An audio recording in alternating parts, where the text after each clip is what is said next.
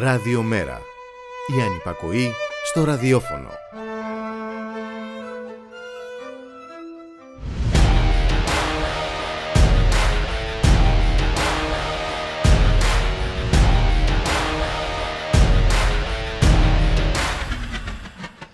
Πλαστά διλήμματα, κατασκευασμένη φόβη, τρομολαγνία, ένας από προσανατολιστικό προεκλογικός δημόσιος διάλογος και στα ζήτητα όλα αυτά που απειλούν τη ζωή μας επί του πραγματικού. Βγαίνουν από τα λαγούμια τους τα χρυσαυγήτικα τάγματα εφόδου, ξενώντα το μίσος τους σε εικαστική έκθεση καλλιτέχνη από τη Βόρεια Μακεδονία. Η Ευρωπαϊκή Κεντρική Τράπεζα μας δηλώνει ρητά ότι η αναδιανομή πλούτου σε βάρος μας θα συνεχιστεί. Το Σύμφωνο Σταθερότητας κάνει την επανεμφάνισή του με τις γνωστές ρήτρες για ελλείμματα και χρέος και τη λιτότητα στο γυναικές γιατροί δεν υπάρχουν ελικόπτερα για να μεταφέρουν ασθενείς δεν υπάρχουν μπαζώνονται και τα τελευταία ρέματα της Αττικής προς ιδιωτικοποίηση και τα τελευταία λιμάνια της χώρας. Διαλέχτε και πάρτε.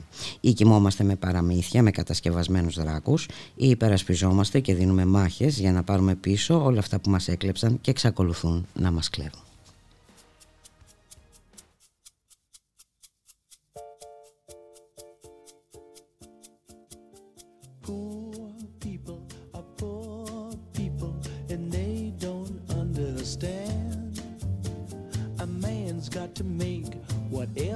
wants and take it with his own hands. Poor people stay poor people and they never get to see. Someone's got to win in the human race. If it isn't you, then it has to be me. So smile while you're making it. Laugh while you're taking it.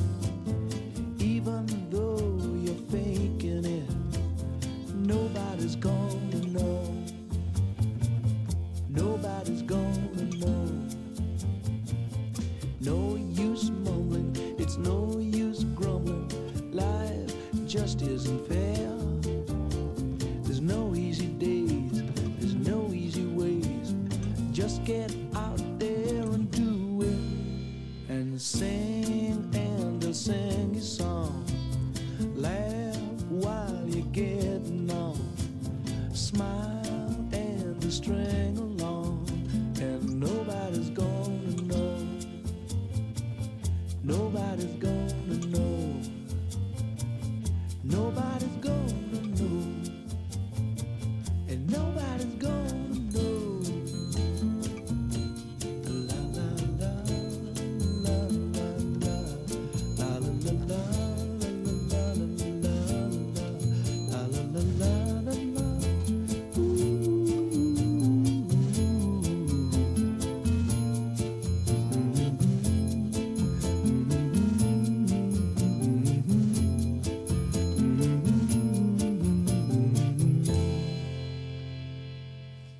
Καλό μεσημέρι φίλες και φίλοι, ακροατρίες και ακροατές. Είστε συντονισμένοι στο radiomera.gr, το στίγμα της μέρας.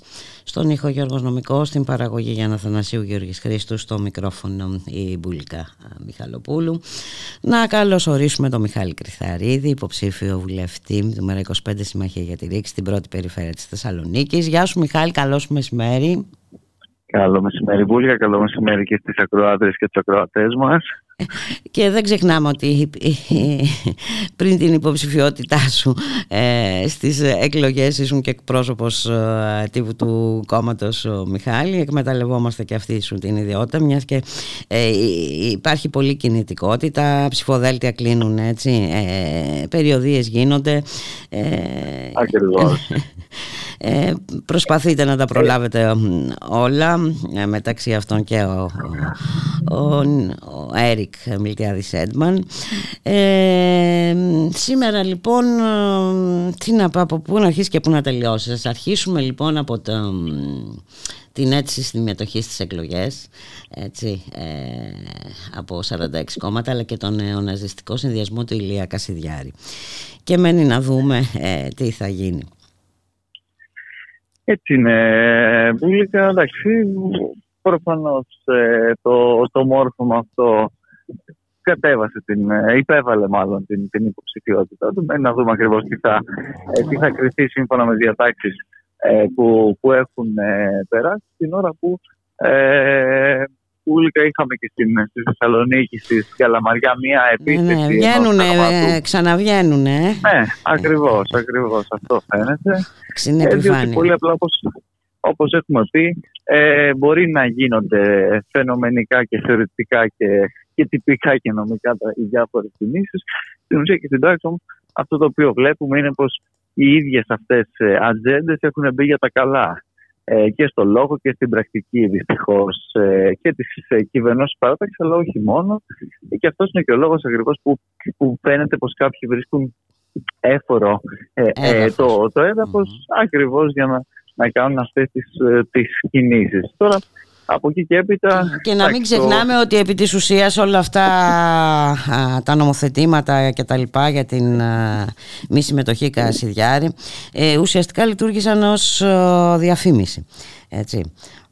Ως, ως διαφήμιση, ως, αυτό, η, ως ηρωοποίηση κιόλας αν θέλει. Και αυτό ήταν και ένας επίσης από τους λόγους που εμείς είχαμε θέσει αυτά τις, ε, τις ενστάσεις μας, διότι ε, πέρα από όλα τα άλλα εδώ ένας βασικός ε, λόγος που εν πάση περιπτώσει αυτά τα, τα μορφώματα ε, εκφράζουν προς τα έξω είναι τα χαμοδίθεν ο αποκλεισμός τους λόγω του αντισυστημικού τους χαρακτήρα και όλα αυτά τα οποία ακούμε. Και βεβαίως, όπως συζητάγαμε και χθες μας, δεν έχουν σχέση με την ε, πραγματικότητα. Αλλά εκεί σε μεγάλο βαθμό προσπαθούν να επενδύσουν με τον, με τον άλλο τρόπο και αυτές οι διατάξεις ακριβώς δίνουν και αυτή την, ε, ε, τη διάσταση και τον τόνο. Βέβαια, μένει να δούμε και πώς ακριβώς θα εφαρμοστούν κιόλας. Μπορεί, δηλαδή, όπω είπα, κατατέθηκαν χθες οι, οι συνδυασμοί στον Άριο Πάγο θα δούμε τι, ε, τι θα κρίνει και το, το πρώτο του ε, τμήμα, αλλά ούτως ή άλλως μιλάμε για πολύ έτσι, έολες ε, νομικές ε, ακροβασίες οι οποίες πέρα δηλαδή από το ίδιο το δημοκρατικό και το πολιτικό ζήτημα ακόμα και στα, στο πεδίο αν θέλεις ε, το, το συνταγματικό είναι εκεί ε, σίγουρα πάρα πολύ στο, στα, στα, στα όρια εν πάση περιπτώσει. Άσχετα που ξαναλέω ότι για μας ούτως ή άλλως δεν είναι ζήτημα νομικό όλη αυτή η ιστορία, δεν είναι ζήτημα ε, του τι θα κρίνει ο ΤΑΔΕ ή ο, ή ο άλλος δικαστής. Όπως είδαμε βέβαια και εκεί ακόμα υπήρξαν και διάφορες προσπάθειες ε, από την ε, κυβέρνηση και από τον κύριο Γεραπετρίτη συγκεκριμένα. Αλλά παρόλα αυτά ακόμα και εκεί μένει να δούμε πώς θα καταλήξει αυτή η ιστορία μπουλικά. Και βέβαια επειδή κατέθεσε και το έτερο κόμμα του κυρίου Κανελόπουλου του πρώην αεροπαγίτη ε, ε, πάντα θα υπάρχει μια ε, θα λέγαμε υπάρχει μια διαφυγή σε περίπτωση που αποκλειστεί το κόμμα Κασιδιάρη. Έτσι, τέλος πάντων θα τα δούμε αυτά στην ε, συνέχεια. Το θέμα είναι αυτό που είπες, ότι βλέπουμε τους χρυσαυγίτες να ξαναβγαίνουν από τα λαγούμια τους. Είχαμε επίθεση σε έκθεση, οικαστική έκθεση, έτσι. Ε, Στη Θεσσαλονίκη ακριβώς, ναι, ναι. Καλλιτέχνη από τη Βόρεια Μακεδονία. Έτσι, έτσι, όπου έγινε μια έφοδος, έτσι, μια επίθεση από τάγμα ε, εφόδου, διότι στη Θεσσαλονίκη δυστυχώς ε, παραμένουν και ε, ενεργά και, τα, και αν θες και ομάδες και από την επίσημη, από την ίδια την ε, τη χρυση ε, Αυγή. Ε, και κατά τα άλλα βεβαίως όλα αυτά γίνονται πάντα και με μια ανοχή θα λέγαμε δυστυχώς από την πλευρά ε, της, ε, της πολιτείας, από την πλευρά της αστυνομίας, από την πλευρά της ίδιας της δικαιοσύνης. Έχουμε δει πόσο με, με, με, με ποια ευκολία εν πάση περιπτώσει δρούν όλες αυτές οι ομάδες όταν έτσι για οτιδήποτε άλλο, για, για τρικάκια, για, για μπογιές, για οτιδήποτε άλλο αμέσως, αμέσως ε, στείνονται ολόκληρα κατηγορητήρια για τρομοκρατικές ε, οργανώσεις ε, μπουλικά. Ένας αποκλεισμός όμως είναι γεγονός. Έτσι. Αναφέρομαι βέβαια στον αποκλεισμό του Κλέωνα Γρηγοριάδη από πάνελ ναι. ε, τηλεοπτικό. Ναι, ναι, ναι. Ένας αποκλεισμός υπήρξε σίγουρα ε, με μια εντάξει, πραγματικά θα, θα, θα λέγαμε μπουλικά ανέφετη προηγουμένως, δηλαδή μιλάμε τώρα για μια, για μια τηλεοπτική συζήτηση η οποία είχε ε, κλείσει, είχε εν πάση περιπτώσει επιβεβαιωθεί και η παρουσία αρχικά του, του κοινοβουλευτικού μας εκπροσώπου. Ψάχνεις από το, από το συγκεκριμένο ε, μέσο του γνωστού. Έτσι, ολιγάρχη, καναλάρχη, ομαδάρχη, εφοπλιστή. Ε, ε, υπήρξε μια ε, διαφορετική εν πάση περιπτώσει προσέγγιση. Προσπάθησαν να αποκλείσουν τον, τον Κλέωνα. Ε, ε, προσπάθησα μάλιστα πέρα από αυτό να, να το πάνε και κάπως εμέσως, να βάλουν για κάποιον άλλον στη θέση τους, επικαλούμενοι ότι δίθεν εκπρόσωποι από άλλα κόμματα, κάτι το οποίο εντάξει δεν, δεν το ξέρουμε, αλλά αυτή την ισχυρισμή τουλάχιστον του, του Μέγκα. Ε, ε, ναι, ε, και εν πάση περιπτώσει ε, είναι δυνατόν εκπρόσωποι άλλων κομμάτων να επιβάλλουν, να έχουν προτιμήσεις, δηλαδή να επιβάλλουν συνομιλητές. Και, είναι και αυτό ένα ζήτημα, αν ισχύει λέμε ναι, τώρα. Ακριβώς, γιατί εδώ πρώτα απ' όλα δεν μιλάμε ξαναλέω για έναν ε, απλό υποψήφιο κιόλας βουλευτή. Μιλάμε για έναν κοινοβουλευτικό εκπρόσωπο που τέσσερα χρόνια ε, εκπροσώπευε και το ένα κοινοβουλευτικό κόμμα στην, ε, στη Βουλή. Μένει βεβαίως να τοποθετηθούν και ακριβώς αυτά τα, τα κόμματα. Εμείς τους καλούμε ε, να τοποθετηθούν και για τον ίδιο τον αποκλεισμό και ενδεχομένως και αν ισχύει αυτό το οποίο ε, ισχυρίστηκε το, το μέσο. Σε κάθε περίπτωση μιλάμε για πολύ επικίνδυνους ατραπούς τους οποίους βλέπουμε να ε, φτάνουν τα, τα μέσα εκεί, της, ε, τα συστημικά της, ε, της ολιγαρχίας και ε, πραγματικά φαίνεται πως δεν, δεν υπάρχουν ούτε τα, τα προσχήματα. Διότι σκέψου μου ότι εδώ φτάσαμε στο σημείο να, να, να αλλάξει ακόμα και ο χαρακτήρας της εκπομπής για να μην υπάρχει και κανένα ζήτημα με την, με την ίδια την, την εκλογική νομοθεσία. Δηλαδή μετέρχονται πραγματικά όλων των μέσων και των εργαλείων και βέβαια εδώ μένει και η ίδια η διακομματική πλέον που αρχίζει και αυτή ε, να, να λειτουργεί εν ώψη των εκλογών και όλες οι θεσμικές δικλείδες να ενεργοποιούνται, διότι εντάξει, έχουμε φτάσει σε ένα σημείο που ε, ακόμα έτσι και τα, τα πολίτες αυτονόητα, ακόμα και σε αυτή την περίοδο, έτσι που ορίζονται πολύ αυστηρά από τον, ε, από τον νόμο, ακόμα και αυτά ε, να, να, να παρακάμπτονται και να παραβλέπονται με αυτές τις, ε, τις διαδικασίες που είδαμε. Και έχουμε και χρόνο ακόμα μπροστά μας. Έτσι, ε, μέχρι την 21η Μαΐου. Ε, εν τω μεταξύ ο διάλογος ε, εξακολουθεί να στερείται ε, ουσίας, ο δημόσιος διάλογος. Εδώ έχουμε να τάζει ο Κυριάκος Μητσοτάκης μισθού, αυξήσεις μισθών κτλ. Βέβαια για το 2027 νομίζω, αν δεν κάνω λάθος. Και την ίδια ώρα ε, είναι στα σκαριά το νέο σύμφωνο σταθερότητας. Οι προθέσεις γνωστές και καταγεγραμμένες, τίποτα δεν αλλάζει. Έτσι, ε, παραμένουν ε, οι ίδιες προβλέψεις για ελλείμματα ε, και χρέος, άρα ε, μια λιτότητα στο διηνεκές. Έτσι είναι. Μπουλίδα και βέβαια πέρα από όλο αυτό, να σου πω ότι είναι και ένα ζήτημα και το πού γίνεται ο διάλογος. Διότι αυτές τις μέρες βλέπουμε να γίνεται και ένας διάλογος και σε ένα άτυπο φόρουμ. Έτσι σε αυτό το, το φόρουμ, το περιβόητο ε, ε, των, των Δελφών ακριβώς, όπου για άλλη μια χρονιά, θυμάστε τα έχουμε ε, ξαναστηριτεύσει, μετατοπίζεται η, η συζήτηση, η πολιτική, η οικονομική ε, και μάλιστα με ενδιαφέρουσες εν πάση περιπτώσει ε, παρουσίες, όπως είδαμε ακόμα και τον ίδιο τον εισαγγελέα του Αριπάγου. Ο οποίος παρουσίασε τον εαυτό του κάτι σαν, ε, κάτι σαν ναι. πούμε, ναι. Ναι, ναι. Ε, κάτι το οποίο δεν νομίζω ότι έχει ξαναγίνει ποτέ ε, ένας, ένα ενεργεία έτσι, δικαστικό να λαμβάνει μέρος σε τέτοιες διεργασίες με άκρος κιόλας πολιτικό, θα σου ελεγα ε, περιεχόμενο.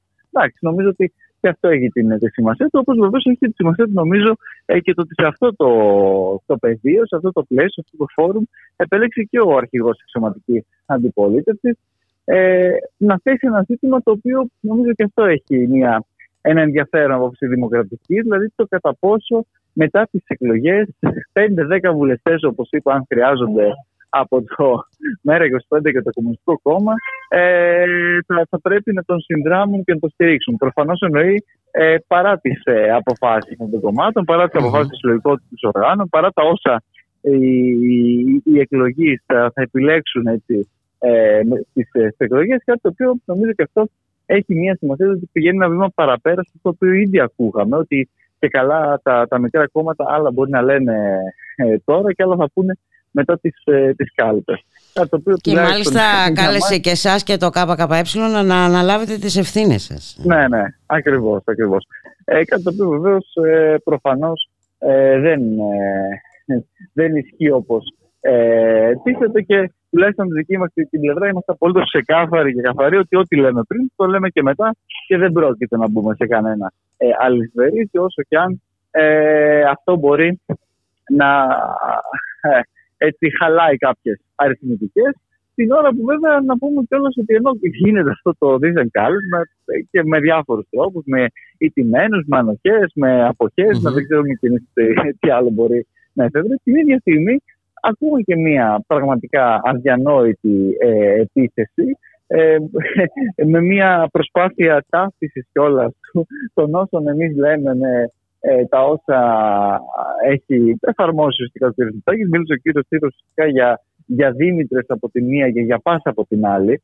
Ε, να του θυμίσουμε βέβαια Μπούλικα ότι ήταν αυτός ο οποίος επί της ουσίας ακριβώς την ίδια πολιτική όπως και ο κ. Μητσοτάκη εφάρμοσαν όλες αυτές τις λογικές των pass, των vouchers, των δίθεν 13ο συντάξεων, των δίθεν ε, διανομών των υπερπλονασμάτων. Ήταν ακριβώς αυτές οι ίδιες λογικές με τις οποίες όντως ταυτίζονται ε, τα, τα μνημονιακά κόμματα και δεν έχουν καμία απολύτως σχέση με το ψηφιακό αυτό σύστημα το οποίο προτείνουμε και το οποίο επίσης έχει αποδεχτεί κιόλας η, η ηγεσία του ΣΥΡΙΖΑ πριν την ε, συνθηκολόγηση 2015, διότι ακριβώς και τότε ε, σχεδιαζόταν ως ένα ε, όπλο αποτροπής και των όποιων εκβιασμών βεβαίως υπήρχαν πέρα δηλαδή από τον ίδιο τον, το δημοσιονομικό ε, χώρο.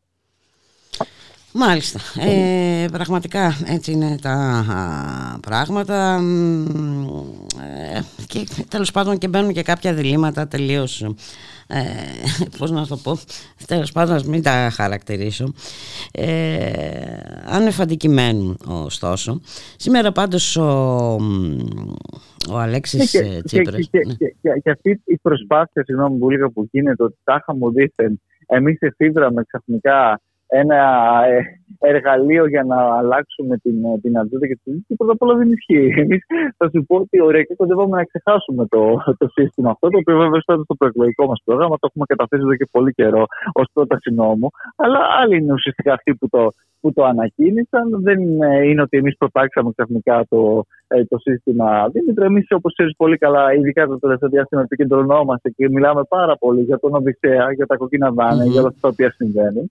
Χωρίς βεβαίως προφανώς και θα υπερασπιστούμε και περασπιζόμαστε και το Δήμητρο και συνολικά το πρόγραμμα μα, διότι θεωρούμε ότι είναι απαραίτητο για να εφαρμοστούν ακριβώς όλα αυτά τα υπόλοιπα. Αλλά από εκεί και έπειτα να μην προσπαθήσουν και αδίκως προσπαθούν όσοι εν πάση προσπαθούν να, να δημιουργήσουν διάφορες εντυπώσεις, οι οποίες βέβαια ξέρει πολύ καλά ο κόσμος ότι δεν έχουν και καμία σχέση εν τέλει με την ε, πραγματικότητα. Ε, και καλλιεργώντας ένα, ένα φόβο ε, τελείως πλασματικό έτσι, ε, που δεν υφίσταται εν πάση περιπτώσει. Ε, μα, ε, είναι ο ίδιος φόβος ακριβώς που ανακοινούσαν ή μένουμε Ευρώπη, το, το μηντιακό, τραπεζικό και ευρωγραφειοκρατικό σύστημα το 2015. Έτσι είναι ακριβώς αυτός ο φόβος τον οποίο, ε, τότε, τον οποίο τότε μάλλον ο ελληνικός λαός με 62% ε, απάντησε με ένα βροντερό όχι έτσι μπουλικά.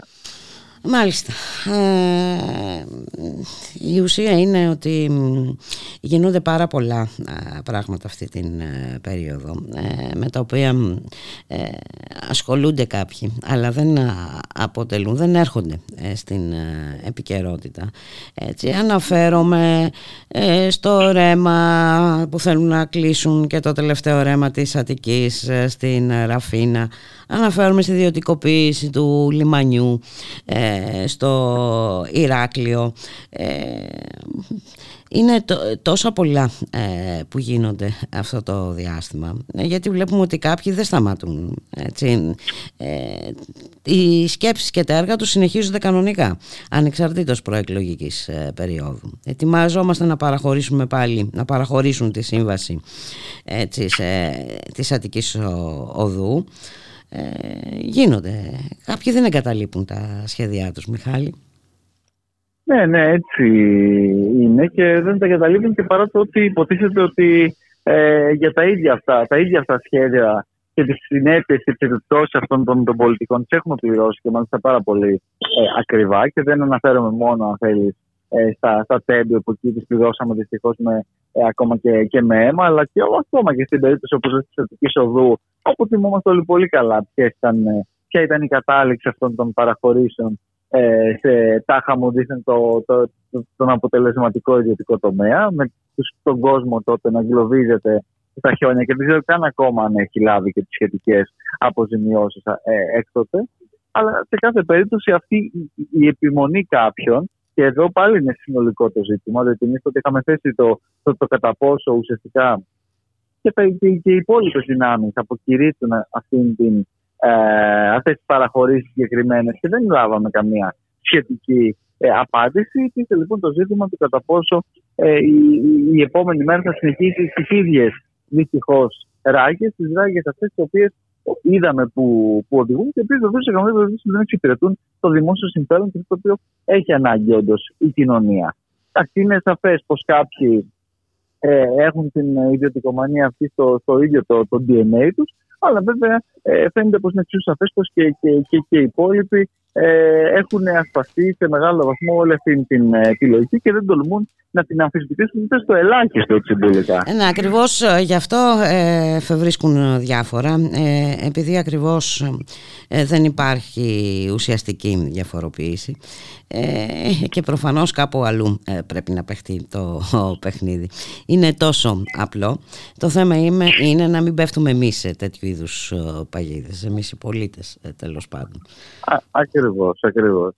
Και έχοντας, ξαναλέω, ε, ζήσει πραγματικά στο, στο, στο παιδί μας και όλες αυτές τις ε, πολιτικές στην, ε, στην ίδια τους την, την πράξη. Δηλαδή δεν μιλάμε αφηρημένα για αυτές τις πολιτικές, δεν μιλάμε ε, γενικά και αόριστα με όρους ε, ε, οράματο, ιδεολογία ή οτιδήποτε άλλο. Έχουμε δει τις συνέπειες, τις εγκληματικές, τις δραματικές από όλες αυτές ε, τις πρακτικές. Και ξαναλέω, είναι πραγματικά πολλαπλές. Δηλαδή, αν θυμηθούμε ακόμα και την περίπτωση ε, της, ε, της ενέργειας. Θυμάστε τι είχε γίνει σε άλλη περίπτωση τότε με το ΔΔΕ που δεν είχε ε, κάνει τα, ε, τη σχετική στήριξη του δικτύου, δεν είχε κλαδέψει τα δέντρα. Δηλαδή, μιλάμε πραγματικά για μια τέτοια ε, λογική και πολιτική, η οποία βεβαίως ε, είναι ε, πραγματικά γνωστή σε όσους την, την πρεσβεύουν και την υιοθετούν και την ακολουθούν, αλλά δεν είναι κάτι που ε, τους σταματάει τελικά από το να επιμένουν σε αυτό, διότι πολύ απλά δεν είναι θέμα, όπως έχουμε πολλές φορές, ούτε ανοησίας, ούτε ε, κάποια αφαίρεση ή τίποτα άλλο, είναι θέμα συγκεκριμένων συμφερόντων τα οποία ε, εξυπηρετούνται μπουλικά. Και εντωμεταξύ εμείς ε, ε, ή μάλλον ε, μας απαγορεύεται να αναζητήσουμε άλλη ε, εναλλακτική. Μας απαγορεύεται εντός εισαγωγικών, έτσι, μέσω του, μέσω του διαλόγου που δεν γίνεται. Για το ποιες εναλλακτικές υπάρχουν, τι μπορούμε να κάνουμε, πώς μπορούμε να ξεφύγουμε ε, ναι, ναι. από αυτό το σκηνικό κτλ. κτλ.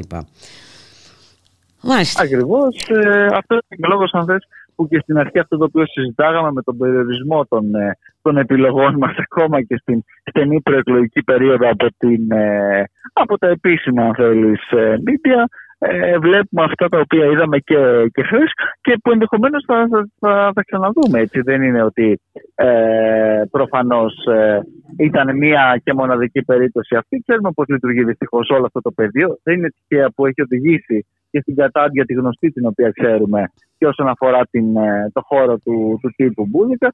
Αλλά από εκεί και έπειτα, ε, όπως και να έχει, όλο αυτό είναι κάτι το οποίο πρέπει ε, να το δούμε και να το αντιπαλέψουμε συνολικά, διότι ξέρεις, λίγο-λίγο ε, διολυσταίνουν τα πράγματα όπως έχουμε δει διαρκώς ε, και έχουμε οδηγηθεί σε όλες αυτές τις τις καταστάσεις όλα αυτά τα χρόνια ε, χωρίς ε, πλέον να, να τηρούνται και να κρατάνε ούτε ε, και τα, τα ελάχιστα πραγματικά προσκύνατα μπουλικά. Τι γίνεται στην Θεσσαλονίκη σήμερα; Ε, σήμερα θα σου πω ότι είμαι στην Αθήνα. Α, γύρισες. έχω, έχω έρθει για, για πολύ λίγο και εγώ, διότι έχω, θα πρέπει να εκπροσωπήσω και εγώ το, το κόμμα μας σε κάποιες παρουσίες κτλ. Από εκεί και έπειτα όμως να σου πω ότι χθες στη Θεσσαλονίκη συγκροτήσαμε την, ε, την εκλογική επιτροπή έτσι, ε, στην, ε, στην Α περιφέρεια της, της Θεσσαλονίκης στην εκλογική. Ε, αύριο θα έχουμε μια συνέντευξη τύπου σε 10.30 για την παρουσίαση του, ε, του ψηφοδελτίου και κατά τα άλλα βεβαίως συνεχίζουν όλες ε, οι δράσεις ε, τις οποίες κάνουμε για να ενημερώσουμε τον, τον κόσμο ε, για όσα ε, εμείς τουλάχιστον ε, προτείνουμε, για όσα δεν ακούγονται μέσα από τη δαιμονοποίηση που υπάρχει στα μέσα ε, και αυτή την προσπάθεια να φαυτούν οι πραγματικές θέσεις και προτάσεις μας και να υπάρχει αυτή η ακατάστατη κινδυνολογία. Σήμερα εκεί τα, τα παιδιά βρέθηκαν στην, ε, στην λαϊκή αγορά, στην, στην Καλαμαριά, όπου και εκεί ενημέρωσαν ακριβώς τον κόσμο και τους παραγωγούς ε, για τις ε, για τις θέσεις μας. Και μπορώ να σας πω πολύ ότι όλα αυτά τα οποία βλέπουμε ε, είναι αντίστοιχα με την ε, καλλιέργεια αυτού του, του τρόμου και του φόβου την οποία προσπαθεί να κάνει η κυβέρνηση και τα συστημικά της μέσα, διότι ο κόσμος πλέον καταλαβαίνει και, και, και ξέρει, έχοντας ζήσει και όλα αυτά ε, τα χρόνια, τις ε, φερόμενες ως ε, επιτυχίες της αλλεπάλληλη, τις οποίες βεβαίως στην πράξη ποτέ του ε, δεν τις ε, τις είδε ή τις βλέπει μόνο για πολύ λίγους και πολύ συγκεκριμένους ε, βουλικά. Ε, πού είσαι καλεσμένος σήμερα Μιχάλη Κρυθαρή για να ξέρουμε. Αν δεν σε δούμε ναι, να ανησυχήσουμε Κοίταξε θα, θα, θα είμαι στο, στο, στο δελτίο ειδήσεων του ΣΤΑΡ ε, το, το βράδυ γύρω στις, ε, στις 8 αν δεν με δείτε να ανησυχήσετε. Ε, πράγματι ναι γιατί είπαμε ναι. Όλα είναι ναι, πιθανά. Αυτό, αυτό το, το, το, το, το, τα έχουμε δει Δυστυχώς, γιατί και χθες, όπως σου λέω, μέχρι το μεσημέρι, ε, η πληροφόρηση που είχαμε ήταν πως ο Κλέον κανονικά θα βρεθεί το βράδυ στο, στο Μέγκα. Εντάξει, ξέρουμε δυστυχώς πώ λειτουργούν αυτά. Δεν μας τοούν. Εμείς θα συνεχίσουμε να κάνουμε αυτό το οποίο κάνουμε και βεβαίως και να, να θέτουμε και αυτά τα, τα πολύ σοβαρά ζητήματα τα οποία ανακύπτουν να ανακύπτουν. Ε, και βέβαια με με, με, με πραγματική κιόλας συντροφικότητα, διότι χθες του ξαναλέω προσπάθησαν να, να, να, να δημιουργήσουν και τέτοιες εσωτερικές mm. ναι, ναι, ναι, ναι. έρηδες μέσα από παρακάμψεις και από διάφορα τέτοια τερτή. Και εμείς όμως ε, πραγματικά προχωράμε μπουλικα και, και ενωμένοι και αποφασισμένοι, ε, διότι όντως ε, δεν πάει άλλο όλη αυτή η κατάσταση. Και ε, αυτό είναι και, αν θες, και, και, και το μοναδικό το ένα και μοναδικό, αν θέλεις, ε, πράγμα το οποίο πραγματικά ε, υποσχόμαστε και εμείς από τη δική μας την, ε, την πλευρά στον, στον κόσμο. Να σε ευχαριστήσω πάρα πολύ Μιχάλη Κρυθαρίδη. Καλή συνέχεια. Θα ολοκληρώνονται έτσι νομίζω οι καταρτήσεις των ψηφοδελτίων. Ναι, διότι αύριο στο, να το πούμε στο τελικό στάδιο. Για, για mm-hmm. όσους, ακριβώς για όσους ενδεχομένως μας ακούν, ότι πρέπει να γίνουν και σχετικές διαδικασίες μέχρι αύριο είναι ε, οι σχετικές προθεσμίες που, που υπάρχουν. Οπότε, ε, όσοι δεν έχουν κάνει και το κομμάτι το, το διαδικαστικό, το τυπικό, το οποίο υπάρχει και αυτό, ε, θα πρέπει να το ολοκληρώσουν μέχρι αύριο για να ε, είμαστε σε όλα εντάξει και να μπορέσουμε να, να προχωρήσουμε στη συνέχεια τελικά. Πάντως να σου πω και το τελευταίο ο, Ριθέν από τον Κυριάκο Μητσοτάκη σταθερότητα η Νέα Δημοκρατία μπάχαλο όλοι οι άλλοι όλοι οι άλλοι, ε, όλοι άλλοι. και, και από πλευράς ε, ΣΥΡΙΖΑ ε, ο Αλέξης Τσίπρας προτείνει, προκρίνει ε, η κυβέρνηση ΣΥΡΙΖΑ Πασόκ Μακράς Πνοής αυτά είναι τα τελευταία ε, που ναι, μπαίνουν ναι, στο, στην προεκλογική η προοδευτική και η κυβέρνηση είναι ΣΥΡΙΖΑ Πασόκ Μακράς Πνοής. Ε, και, εντάξει όπως Μακράς Πνοής είναι και ο κύριος Παναγόπουλος στη ΔΓΕΣΕ δεν άντεξα να το πω. Σόφιος πρόεδρος. Ε, τέλος πάντων εντάξει. και όπως, και όπως Μακράς Πνοής βεβαίως είναι και όλες αυτές τις πολιτικές που 13 χρόνια μας έχουν φορέσει έτσι και, και, και, και επιμένουν πρέπει να, να συνεχίζουμε ε, με, με επιθύμια κιόλας έτσι, με, με επιθύμιο τρόπο να το αντιμετωπίζουμε χωρίς να διαμαρτυρόμαστε. Ε, γιατί τα είχαμε ότι είναι κάποια στιγμή, που δεν ξέρουμε ακόμα ποια θα είναι αυτή, ε, θα, θα υπάρξει όντως ε, ε, προοπτική και ανάταση για, τον, για την οικονομία, την κοινωνία και τον τόπο. Δεν ε, προφανώς ε, πιστεύουμε κάτι τέτοιο και αυτός είναι και ο λόγος που ό,τι και να λένε όλοι ακριβώς αυτοί που λέγει ο κ. Μητσοτάκης, όλοι οι άλλοι, ε, εμείς δεν προκρίνουμε τον μπάχαλο, αλλά προκρίνουμε την, τη ρήξη. Κοίταξε, καμιά φορά από τον μπάχαλο, δεν ξέρω γιατί έχει μόνο αρνητική. ναι, ναι. Κοίταξε, αν είναι η, η, η τάξη αυτό το οποίο βλέπουμε, ναι, ναι, ναι, ναι, εντάξει. πιο θετική. Να είσαι καλά, Μιχάλη Κρυθαρίδη, καλή συνέχεια. Γεια χαρά. Γεια. Και σε εσάς,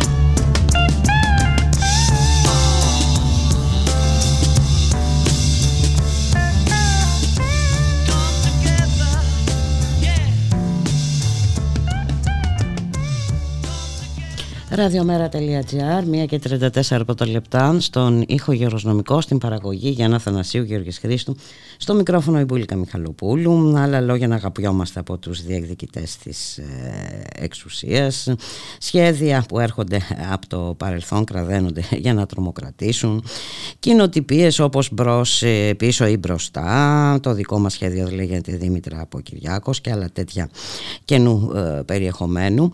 Ε, την ίδια ώρα που είναι πρώτο πυλόν το νέο σύμφωνο σταθερότητας.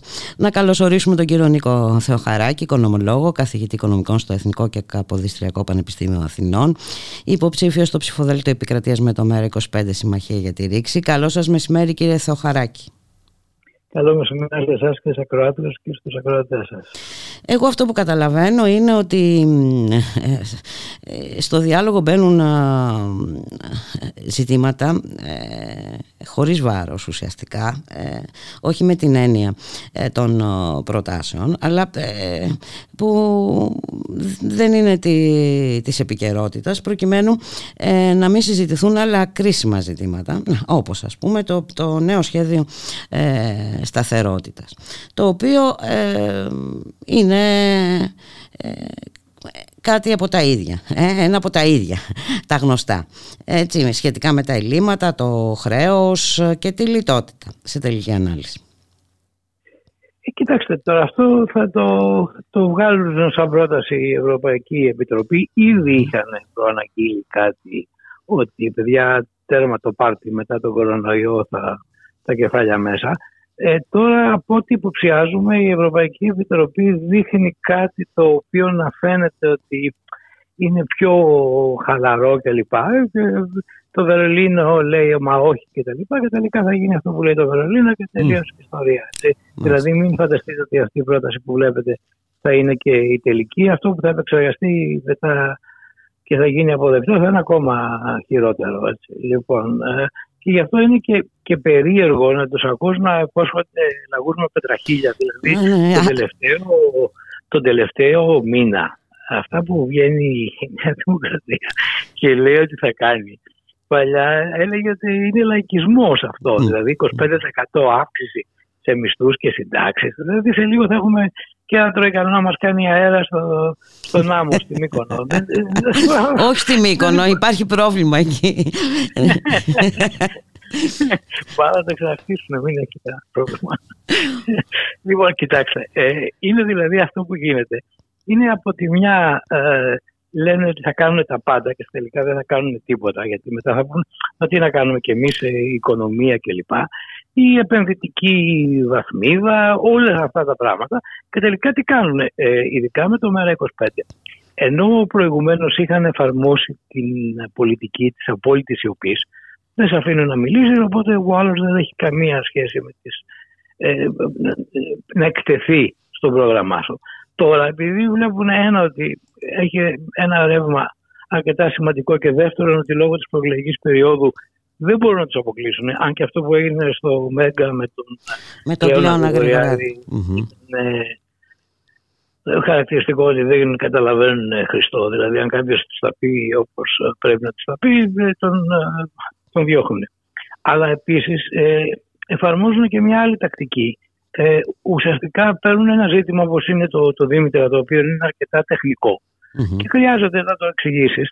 Ε, μπουρδουκλώνουν τον κόσμο, λένε ότι α, θα κλείσουν τις τράπεζες όπως τις είχε κλείσει τότε το 2015. Ξεχνώντας μάλιστα ότι εκεί ήταν η κυβέρνηση ΣΥΡΙΖΑ, δεν ήταν ο Αρφάκη ο οποίος έκανε το κεφάλι του.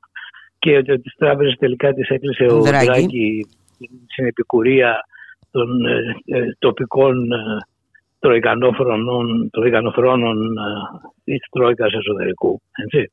Λοιπόν, ε, όλα αυτά και ξαφνικά το σηκώνουν και λένε «Ω, θα κλείσει τις τράπεζες κλπ».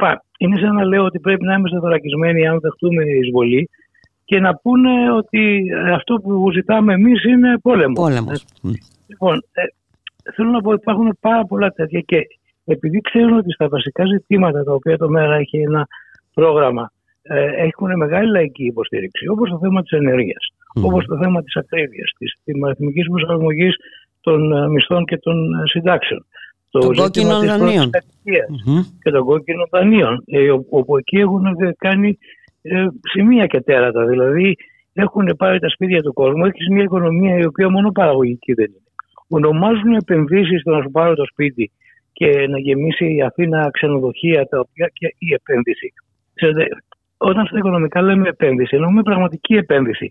Δεν είναι να αγοράσω το σπίτι σου για να δώσω κάποια λεφτά. Και αυτό δεν είναι επένδυση. Εκεί που το έχεις εσύ, τώρα το έχω εγώ. Ή να, να φτιάξουμε στα νησιά και στους ε, τόπους ε, παραθερισμού ε, πράγματα τα οποία θα είναι απροσπέλαστα για τους Έλληνες ή για τα σπίτια. Λοιπόν, έχεις ένα συναστρισμό, να το πω έτσι, από διάφορα πράγματα τα οποία κάνουν τον κόσμο να είναι στα κάγκελα και αντί να συζητήσουν πάνω σε αυτά τα πραγματικά προβλήματα και ήταν και μου δημιουργήσε και αλγινή εντύπωση όταν ακούω τον πρώην Πρωθυπουργό να πηγαίνει στο φόρουμ των Δελφών που ξέρουμε ποια είναι η σύνθεση ε, της, των ατόμων που παρακολουθούν αυτό το πάνελ για να δώσει ουσιαστικά δείγματα ότι εγώ θα είμαι καλό παιδί και ότι τον διώξαμε διότι δεν θέλαμε να εφαρμόσουμε το τότε σχέδιο Δήμητρα που υποτίθεται. Τώρα, αυτά πρέπει να έχεις πάρα πολύ μικρή για να με θυμάσαι γιατί είχε γίνει όλη αυτή η ιστορία. Λοιπόν, ε, οπότε έχουν μια λογική ότι εμείς θα μπορδουκλώνουμε όσο μπορούμε, θα ανακατεύουμε τη, τη λάσπη του βυθού και από εκεί και πέρα θα δοκιμάσετε να κολυμπήσετε σε αυτήν. Είναι θλιβερή η κατάσταση. Είναι θλιβερή και μάλιστα και με, με, με διάφορους ε, εκβιασμούς γιατί ε, όπως ας πούμε ότι αν χρειαστούν ξέρω εγώ 5-10 βουλευτές το ΚΚΕ και το ΜΕΡΑ25 θα κληθούν να αναλάβουν τις ευθύνες τους σε κάτι που ονομάζεται προοδευτικό αλλά ε, δεν ξέρω τι σχέση έχει. Εντάξει να σου πω κάτι. το θέμα είναι Εντάξει, το, το, άμα είναι σε σταυρώσουν επειδή ο άλλος θα έχει ανοξίδωτα καρφιά, δεν είναι κάτι καλύτερο.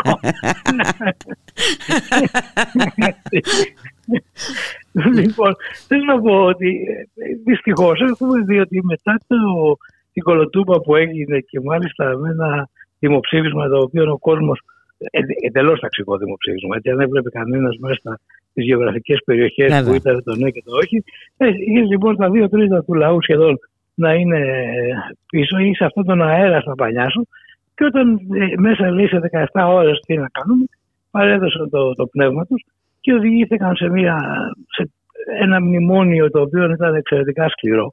Μετά από αυτό είναι πάρα πολύ δύσκολο να πείσει ότι τώρα πια δεν θα έχουμε περιορισμούς. Που περιορισμοί εξακολουθούν και υπάρχουν για να κάνουμε κάποια πράγματα. Λοιπόν, ε, ούτε και οι άλλοι να λένε ότι έτσι δεν το μειώσουμε το ΦΠΑ από το 24% δεδομένου λέει ότι στην Ισπανία ε, όταν μειώσαν το ΦΠΑ δεν ήταν μείωση στις τιμές και το έχουν κάνει καραμέλα αυτό. Αυτό δεν είναι σε οποιονδήποτε σοβαρό άνθρωπο σημαίνει ότι η αγορά του προϊόντος είναι ολιγοπολιακή. Γιατί δεν λειτουργεί δηλαδή ανταγωνιστικά. Mm. Γιατί να πεις ότι εγώ θα μειώσω το ΦΠΑ και θα ενδυναμώσω την Επιτροπή Ανταγωνισμού και θα κυνηγήσω όλους αυτούς που κάνουν καρτέλ και ενερμονισμένες πρακτικές, ε, λες, Α, όχι, δεν θα. Και το μεταξύ η φοροδιαφυγή πάει συνέχεια διότι πάρα πολλοί κόσμοι σου λέει γιατί να πληρώσω το εν τέταρτο της, ε, ε, της, ε, του κόστους ενός πράγματος για να πληρώσω το ΦΠΑ; Και το βρίσκουν σαν δικαιολογία και είναι πάρα πολύ δύσκολο πια σε μια οικονομία να αντέξει ένα ΦΠΑ 24%. Άρα λοιπόν από παντού όπου και να το πιάσεις, καταλαβαίνεις ότι ε, ε, κλείνει το ματάκι δες στου ε, υπόλοιπους ότι εμείς θα πετύχουμε την επενδυτική βαθμίδα.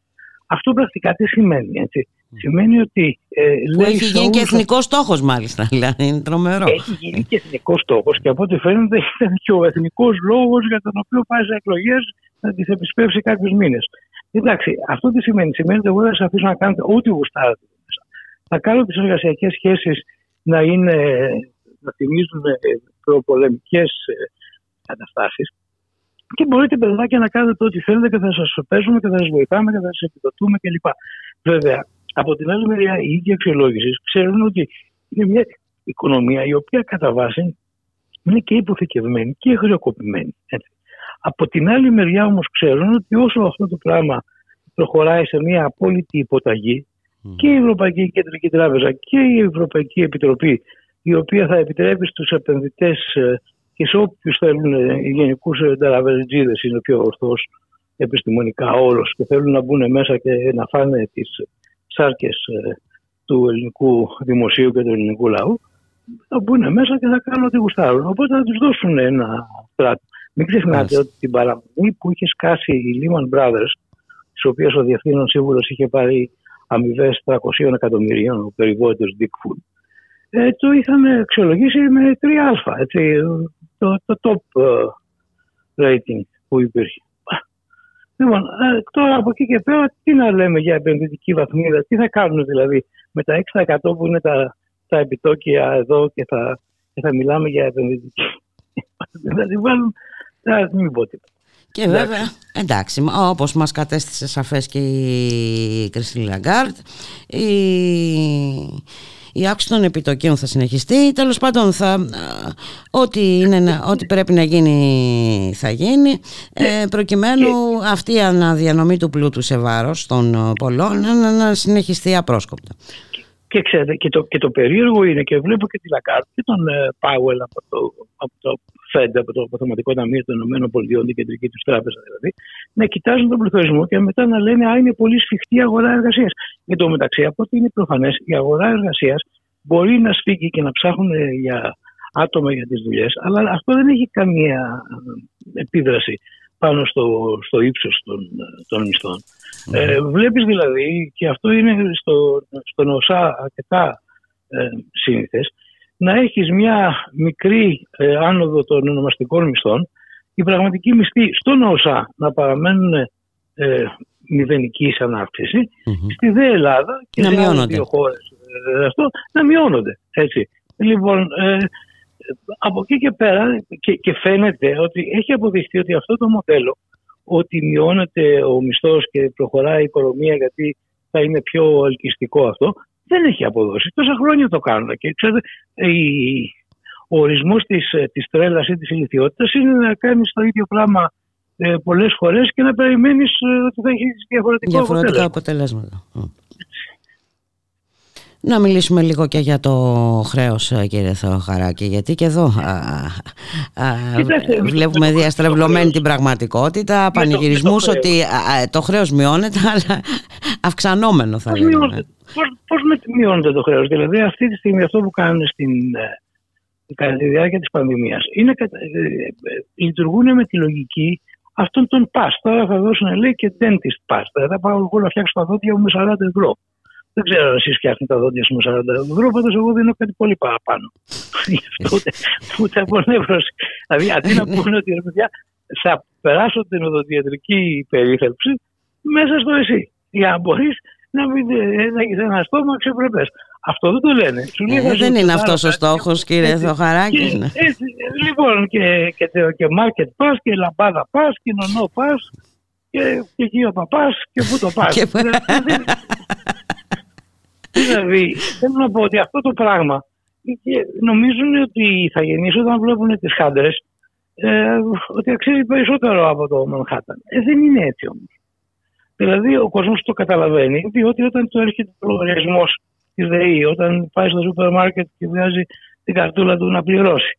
Και μετά, όταν του πεις ότι δεν θα σου παίρνω κανιώτα στις συναλλαγές, αρχίζουν και λένε: Αν θες να μου κλείσεις τις τράπεζες και είσαι αυτός Εν τω μεταξύ έχει ένα σημαντικό κομμάτι του ΑΕΠ που πηγαίνει μόνο για να πληρωθούν οι συναλλαγές, οι οποίες επειδή είναι ηλεκτρονικές έχουν και κόστος ε, οριακό τουλάχιστον μηδενικό. Εδώ, ξέρετε κάτι, η Τράπεζα των ε, Διεθνών Διακανονισμών, η Bank of International Settlements, η Κεντρική Τράπεζα των Κεντρικών Τραπεζών, καθώς και η ίδια η Ευρωπαϊκή Κεντρική Τράπεζα, εδώ και τρία χρόνια συζητάμε για ένα ε, ε δυνατότητα δημιουργίας ψηφιακού νομίσματος, όπως υπήρχαν και άλλα ψηφιακά ή κρυπτονομίσματα ή οτιδήποτε το οποίο θα γίνει κεντρικά. Και τώρα, και μάλιστα πρόσφατα, ένας που είναι στο Executive Board της ε, Ευρωπαϊκής Κεντρικής Τράπεζας, ο Φάβιο Πανέτα, ο οποίος είναι ο πιο σκληρός υποστηρικτής ενός ε, ε, ψηφιακού νομίσματος, αυτό που λέγεται CBDC, δηλαδή το, το ψηφιακό νόμισμα των κεντρικών τραπεζών, και να το κάνει roll-out στο, στο 26. Έτσι το, το οποίο βέβαια θα περάσει από 40 κύματα και τελικά θα καταλήξει να είναι ε, μια σκιά του αρχικού εαυτού. Αλλά η βασική λογική είναι να έχεις ένα σύστημα πληρωμών το οποίο θα λειτουργεί σαν δημόσιο και δεν θα χρειάζεται να πληρώσεις ε, οποιαδήποτε προμήθεια.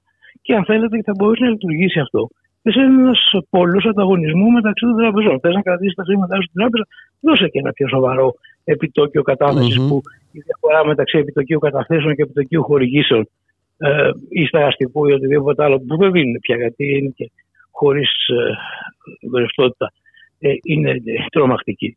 Λοιπόν, όταν γίνονται τέτοιου είδους προτάσεις, οι οποίες, να σας πω κάτι, ειδικά με μια ιστορία σαν το Δήμητρα, θα πρέπει να έχει προχωρήσει ανεξάρτητα από οτιδήποτε ε, άλλο. Mm-hmm. Όχι επειδή το κάνουμε μόνο για περίπτωση πολέμου, που δηλαδή άμα μας κλείσουν τις τράπεζες, ίσα ίσα που αν έχεις ε, κάτι τέτοιο, ο άλλος ξέρει ότι η δυνατότητά, σου, η δυνατότητά του να σε εκβιάσει είναι πολύ μικρότερη. Πώς mm-hmm. το λένε, οι Λατίνοι λέγανε Σίβι Σπάκεν Παραμπέλουμ. Αν θέλεις ειρήνη, προετοιμάσου για πόλεμο. πόλεμο. Λοιπόν, έχεις ένα τέτοιο πράγμα, το οποίο ομιγέννητο, άμα σου πούνε ότι άμα θέλεις να εφαρμόσεις τη δική σου πολιτική, εγώ θα σε τσακίσω, θα έχεις αυτό ένα μαξιλάρι ρευστότητας να μπορείς να ανασάνεις. Όχι πλήρως, αλλά θα mm-hmm. μπορείς.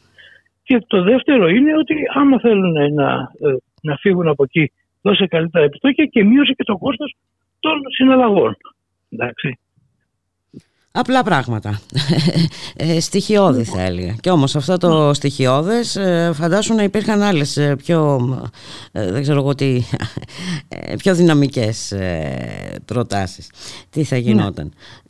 είπαμε, το θέμα είναι να μην συζητάμε επί του πραγματικού.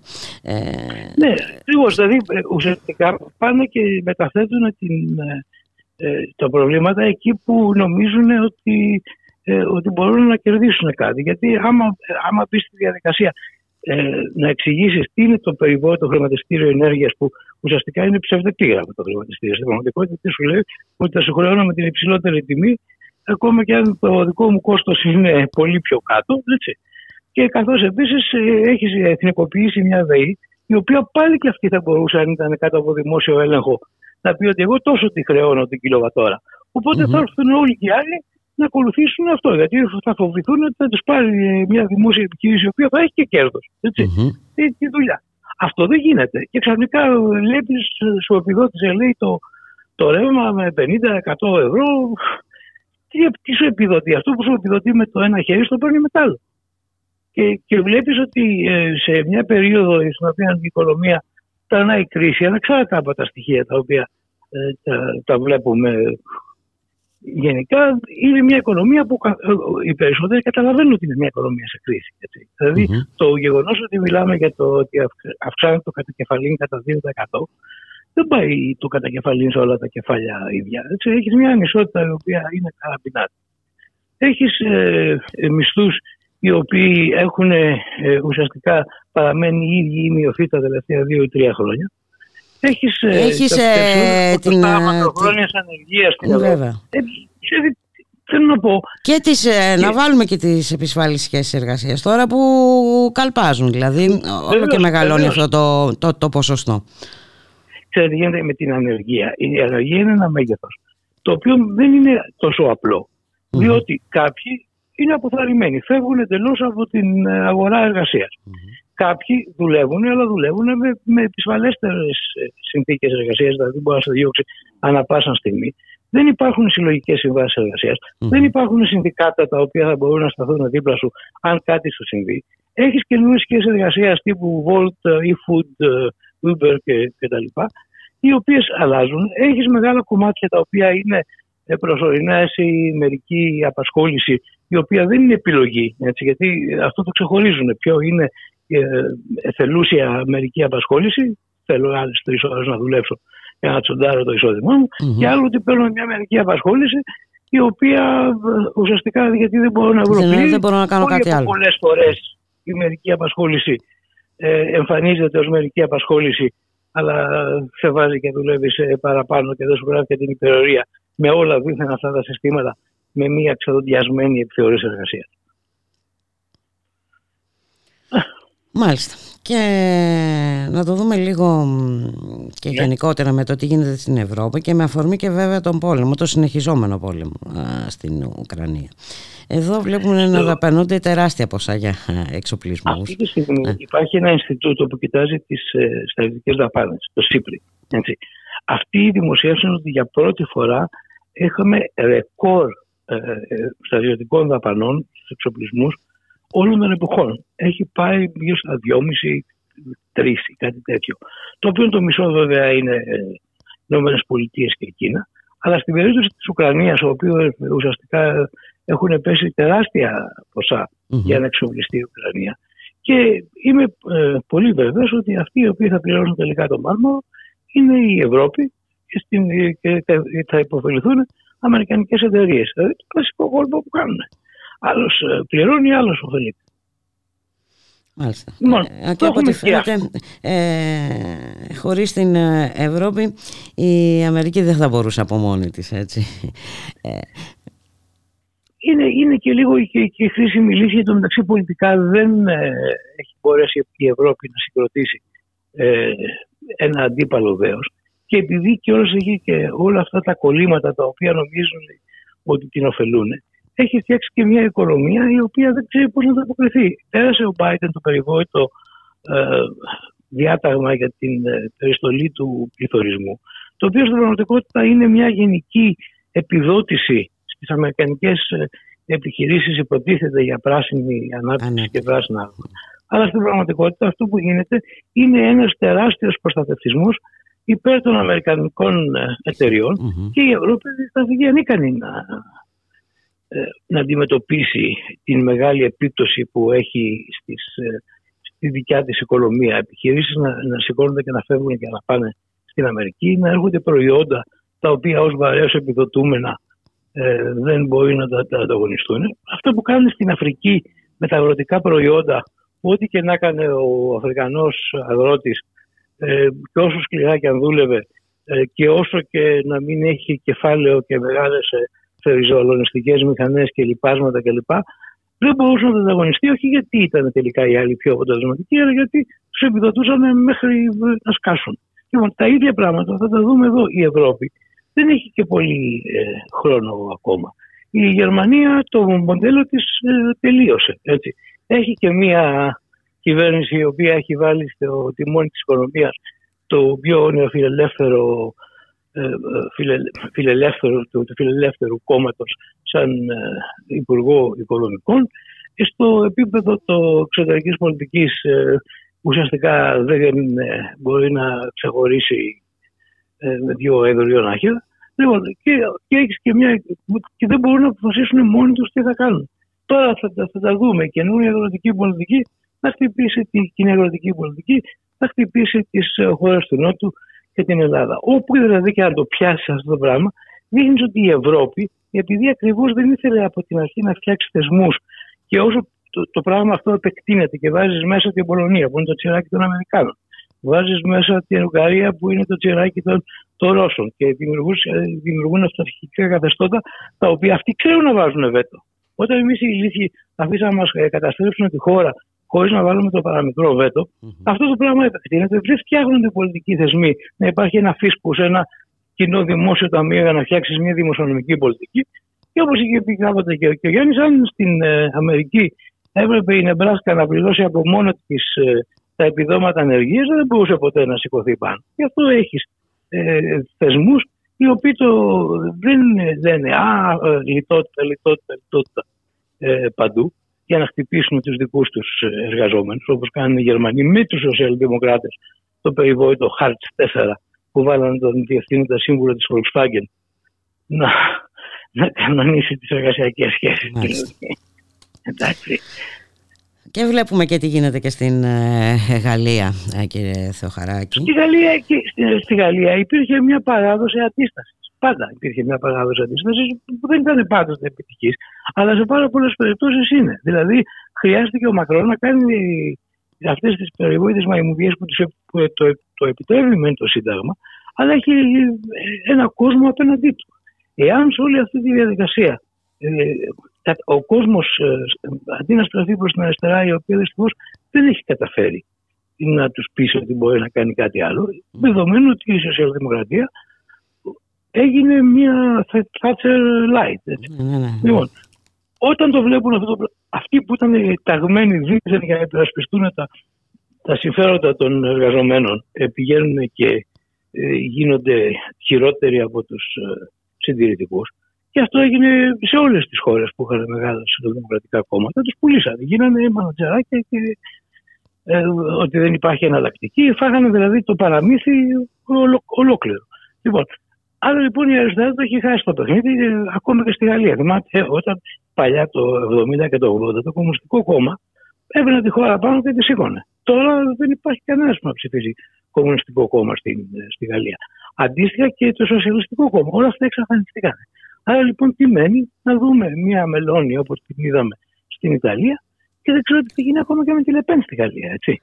Πάντως οι δημοσκοπήσεις ε, δείχνουν ότι αν γίνονταν σήμερα οι εκλογές ε, θα είχε το προβάδισμα η Λεπέν. Ε, που στη Γαλλία έτσι. Στη Γαλλία παλιά αυτό το θεωρούσαν ότι ήταν, θα μου πείτε και στην Ελλάδα, όταν έβγαλε κάποια στιγμή σε δημοσκοπήσεις τουλάχιστον 7% οι, οι Ναζί. Έτσι. Η, η, πραγματική γενιά των ιτημένων, γιατί αυτοί αυτοβοκαλούνται οι ιτημένοι του Δεύτερου Παγκόσμιου Πολέμου. Έτσι. Τι κρίμα που δεν μας κάνουν όλους τους σαπούνια. Λοιπόν, αυτή ήταν η τιμένη. Λοιπόν, όλο αυτό το πράγμα το βλέπεις. Ο κόσμος δεν μπορεί να καταλάβει. Και τους λες ότι σου πήρε τη δουλειά ο Μπαγκλαντές και ο, ο Πακιστανός mm, κλπ. Mm-hmm. Και, και τι φταίει, φταίει αυτό. Φτιάξε ένα φράχτη, ας πούμε, να μην Πώς το λέγει Λασκαράτος, να μην μπαίνουν οι διαόλοι και κάνουν. Να μην μπαίνουν οι διαόλοι, αλλά οι λοιπόν, διαόλοι μας είναι χρήσιμοι να τους έχουμε στα χωράφια, τέλος πάντων, να τους βάλουμε να δουλεύουν. Και όταν δεν τους χρειαζόμαστε, τους ξαναστέλνουμε πίσω. Και να τους δένεις πίσω από το, από το, φορτηγά, ε, το φορτηγό και να τους περιφέρεις σαν να είναι πόλη του West το 1890. Λοιπόν, και να τους ε, πυροβολείς κλπ. Ε, αυτό το πράγμα πόσο μπορεί να, να συνεχιστεί; Και για την ελληνική αγορά εργασίας που δεν έχουν δικαιώματα. Αυτό λοιπόν το, το πράγμα και, και το άλλο είναι ότι τέτοιου είδους πολιτικές δεν μπορούν να εφαρμοστούν παρά μόνο με αυταρχισμό. Γι' αυτό βλέπουμε ένα και προϊόντα αυταρχισμό και καταπάτηση κάθε είδους κράτους τα δικαιώματα, αυτό ε, κοριούς ε, και παρακολουθούμε όποιον γουστάρουμε. Περνάμε στο δικό μας το γραφείο ε, την, την ΕΕΠ και είναι τσιφλική μας. Ε, βάζουμε ένα δικαστικό σώμα το οποίο προσπαθούμε να το ελέγξουμε όλο και περισσότερο. Θέλουμε να περιστύλουμε την λειτουργία των ανεξάρτητων αρχών. Λοιπόν σε όλα τα επίπεδα δηλαδή βλέπεις να υπάρχει μία ε, στον τύπο έτσι. αυτή η άκρα του τάφους η οποία στον τάφο δεν, δεν μπορεί ε, να έχεις δημοσιογράφους οι οποίοι να λειτουργούν σαν το Χατζιαβάτι πολύ χρόνο μένουν πασά να μου κόβει ο Θεός χρόνια στα δίνει μέρες. Δεν είναι συνεντεύξεις αυτές που παίρνουν στο, στον Πρωθυπουργό. Αυτό είναι γυάλισμα παπουτσιών. Λοιπόν, άρα λοιπόν σε όλα τα επίπεδα της κοινωνίας, ε, των κοινωνικών δικαιωμάτων, των πολιτικών δικαιωμάτων, έχεις μία. Ε, και αυτό ακριβώς γίνεται γιατί στο πεδίο της οικονομίας, όχι για όλους. Υπάρχουν κάποιοι που την περνάνε μπέικα. Μια χαρά. Αλλά έτσι, ο μεγάλος, το, η μεγάλη πλειοψηφία όμως του κόσμου η οποία το νιώθει στο πετσί τους δεν μπορεί να βγάλει τη μέρα και ο μισθός δεν του φτάνει για το μήνα αλλά πρέπει να σταματήσει στις 20 μέρες και άλλες 10 μέρες, εντάξει, χωρίς φαγητό δεν το χρειαζόμαστε. Λοιπόν, να μην μιλήσουμε για όλα τα άλλα τώρα, μην μιλήσουμε για παιδεία, μην μιλήσουμε για υγεία, δεν υπάρχουν γιατροί, δεν υπάρχουν ασθενοφόρα, ε, ναι, άνθρωποι μεταφέρονται με καρότσες, άνθρωποι πεθαίνουν επειδή δεν, ε, δεν υπάρχει γιατρός ε, και που είναι. Πρόσφατο ε, είχαμε κάτι τέτοιο πρόσφατα στην Εύβοια ναι, και δυστυχώς, δυστυχώς δεν ακούμε τίποτα για αυτά. Την υγεία, την υγεία, τι έκανε, φτιάξανε τα, τη δημόσια υγεία, την κάνανε COVID, COVID ε, νοσοκομεία, αφήσανε ό,τι άλλο ήταν, έχει ζουμί και κερδοφορία κλπ. στις ιδιωτικές ε, εταιρείες. Στην παιδεία, ε, επειδή με πονάει και πάρα πολύ, γιατί τον πήρα τώρα το χρόνο στο, στο χώρο σχεδόν 40 χρόνια. Λοιπόν, ε, όχι, 30. Ε, κάνουν, τι να πω, δηλαδή ε, μια ιδιωτικοποίηση, μια προσπάθεια ελέγχου, ένα, ένα μικροδιαχείριση στα μικρότερα πράγματα. Έχουν πάψει πια οι, οι πανεπιστημιακοί να κάνουν έρευνα και διδασκαλία και ασχολούνται με τα καινούρια που το Υπουργείο θέλει και αυτό και το άλλο και το παράλληλο κλπ. Και όλα αυτά είναι βλακίες νομίζοντας ότι αν νομοθετήσεις Και βέβαια, σε τελευταία ανάλυση, θέλουν να έχουν μια παιδεία η οποία είναι ιδιωτική. Έτσι κι αλλιώς δεν τους νοιάζει, γιατί τα παιδιά τους πλέον τα στέλνουν στο, στο εξωτερικό, αφού την κατασυκοφάτησαν την παιδεία και την, ε, και την έχουν αφήσει χωρίς χρηματοδότηση. Στο δικό μου το τμήμα. Είμαστε 60 άτομα, έχουμε μείνει 30. Έτσι. Λοιπόν, και, και τελικά, ε, επειδή και η μισή των πανεπιστημιακών είναι σχετικά χαμηλή με, με άλλους ε, κλάδους, έχουν ξαπατωθείς στα μεταπτυχιακά προγράμματα τα οποία δίνουν και μία ξέρω να είναι manager ότι θα, θα βρεις δουλειά. Όλη αυτή η αμονή, η σύνδεση της παιδείας με την παραγωγή ε, έτσι, η σύνδεση με την αγορά εργασίας. Και ποια παραγωγή τώρα, τέλος πάντων, ναι. Ε, εντάξει, είναι δείγμα ότι δεν λειτουργεί η αγορά Γιατί όταν λειτουργούσε η αγορά εργασίας, ε, πάντα έβρισκες κάποιον ο οποίος είχε ένα καλό πτυχίο, είχε ένα μυαλό το οποίο δούλευε και μπορούσε αυτά τα πράγματα που μαθαίνεις στην παραγωγή, το 70% των πραγμάτων που ουσιαστικά κάνεις, θα μαθαίνεις μέσα στην παραγωγή η παιδεία σου δίνει τη δυνατότητα να χρησιμοποιήσει το μυαλό σου και να χρησιμοποιήσεις μια μέθοδο για να κάνει αυτά τα πράγματα. Mm. Τώρα, σε ορισμένα πράγματα, δηλαδή, αν γίνεις οπτικός, προφανώς πρέπει να σπουδάσεις και γιατρός, δικηγόρος, υπάρχουν τέτοια πράγματα. Αλλά σε άλλα που είναι πανεπιστήμιο, τα οικονομικά για παράδειγμα, μετά αυτά, όταν θα κληθείς να εφαρμόσεις κάποια πράγματα, θα πρέπει το μυαλό σου να, είναι, να σκέφτεται έξω από το κουτί που λένε οι Αγγλοσάξονες. Όλα αυτά τα πράγματα δεν τα καταλαβαίνουν. Δηλαδή, το να φτιάξεις έναν ολοκληρωμένο άνθρωπο, έναν ολοκληρωμένο επιστήμονα, ο οποίος θα μπορέσει να τραβήξει μπροστά ό,τι έχει να κάνει με την παραγωγή, αυτό δεν τους περνάει καν από το νου. Θέλουν κουτάκι και το μεταξύ, με το που βγάλω εγώ κάποιον που ξέρει αυτά που νομίζει η αγορά εργασίας ότι πρέπει να ξέρει, έχουν αλλάξει οι συνθήκες. Και πρέπει να ξέρεις άλλα πράγματα. Άρα λοιπόν, τι πρέπει να ξέρεις, τη δυνατότητα να μάθεις. Και να τα πιάνεις στο, στον αέρα αυτά τα πουλιά. Εδώ ε, θέλουν να τους πρόξουν να την κάνουν μια παιδεία ιδιωτική. Ε, ουσιαστικά το, το άρθρο 16 του συντάγματος τους είναι κάρφος στους οφθαλμούς mm-hmm. και έχουν πια εξισώσει τα ΙΕΚ και τα κολέγια με, με τα πανεπιστήμια σε, σε πάρα πολλά πράγματα. Λοιπόν, Τι να πούμε τώρα, εδώ ιδιωτικοποιούν και τον πολιτισμό. άλλο, άλλο χάλι αυτό. Ε. Αυτό το χάλι που είναι με τα μουσεία. Ε, στο Βυζαντινό ο άλλος που πήγε έκλεισε το μουσείο για να κάνει τα σεμινάρια τα δικά του. Δηλαδή ε, δημιουργούνται καταστάσεις οι οποίες πια δεν έχουν να κάνουν με. Και, και, και γι' αυτό είναι χαρακτηριστικό ότι ε, διώχνουν τους αρχαιολόγους από τη διαχείριση των μουσείων. Και, νομ, και γιατί υπάρχουν κάποιοι οι οποίοι νομίζουν ότι με ιδεολειψίες και προκαταλήψεις μπορείς να λειτουργήσεις πράγματα τα οποία για να τα κάνεις αυτά πρέπει να έχεις δώσει μια ζωή ε, αφιερωμένη mm-hmm. στην υπηρεσία της αρχαιολογίας, του πολιτισμού.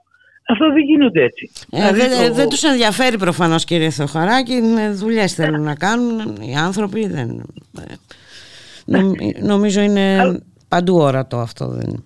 Και αυτό δεν έχει όμως ένα, ένα όριο. Δηλαδή θέλω να πω από ό,τι φαίνεται όσο αφήνουμε περιθώρια αυτά ξεχυλώνουν. Ε, να σας ευχαριστήσω πάρα πάρα πολύ για την ε, κουβέντα κύριε Θοχαράκη. Να είστε καλά. Να είστε καλά. Για χαρά. Καλή συνέχεια.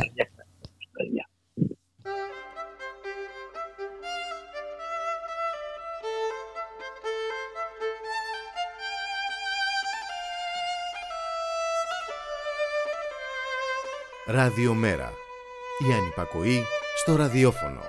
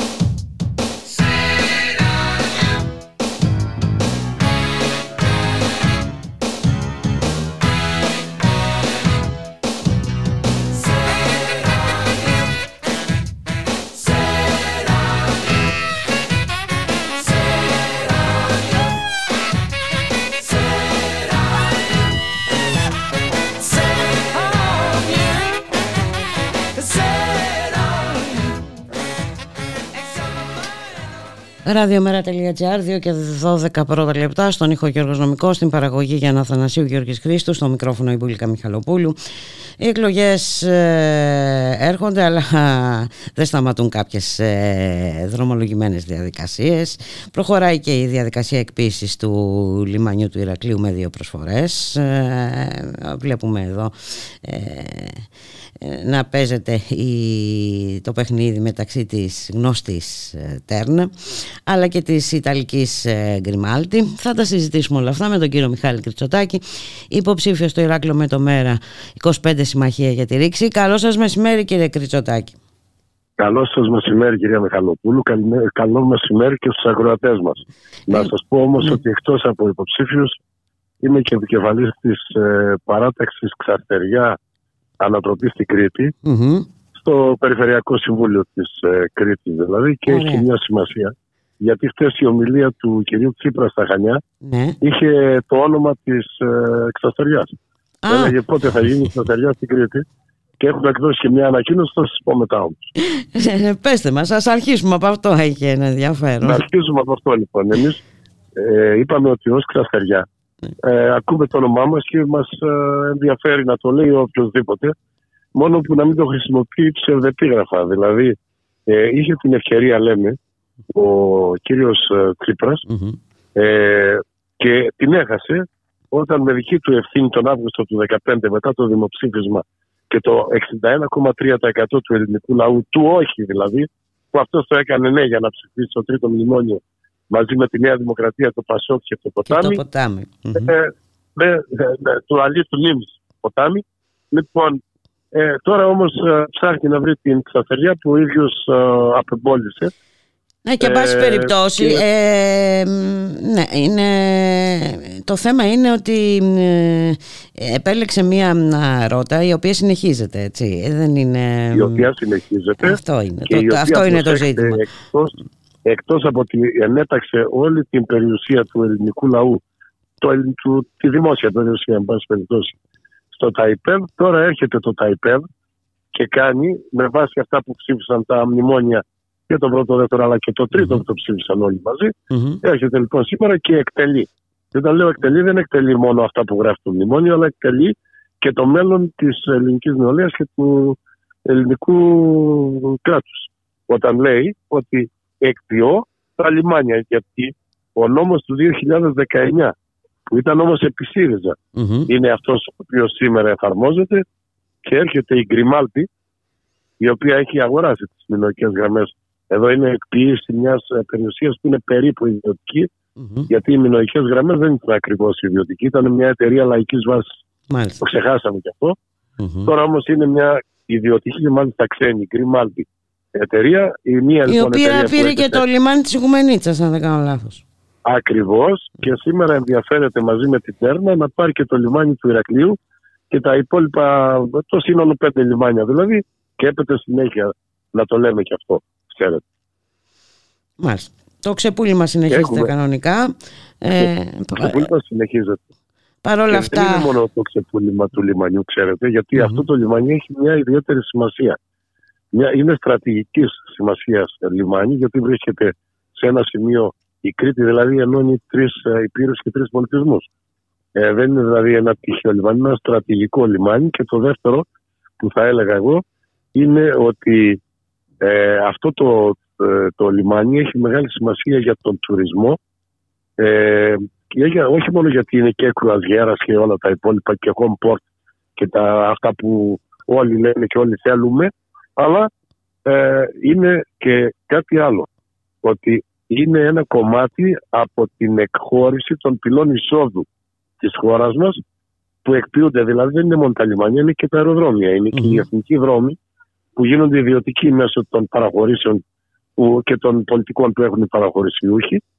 Και από την άλλη πλευρά, συγγνώμη, βλέπετε ότι το επεκτείνουν αυτό διότι και ο πολυαναγγελθής βόρειος οδικός άξονας ο ΒΟΑΚ στην Κρήτη με διόδια ε, σχεδιάζεται δηλαδή ένας ιδιωτικός δρόμος. Όταν όμως ο τουρισμός γίνεται μέσα από τις πύλες εισόδου και μαζί με τα λιμάνια, τα αεροδρόμια, τους δρόμους και, τις, ε, ε, και τον ένα στην ουσία, γιατί λένε ότι είναι πολύ, αλλά στην ουσία είναι ένας ο οποίος έχει ε, στρατηγική θέση στην αγορά.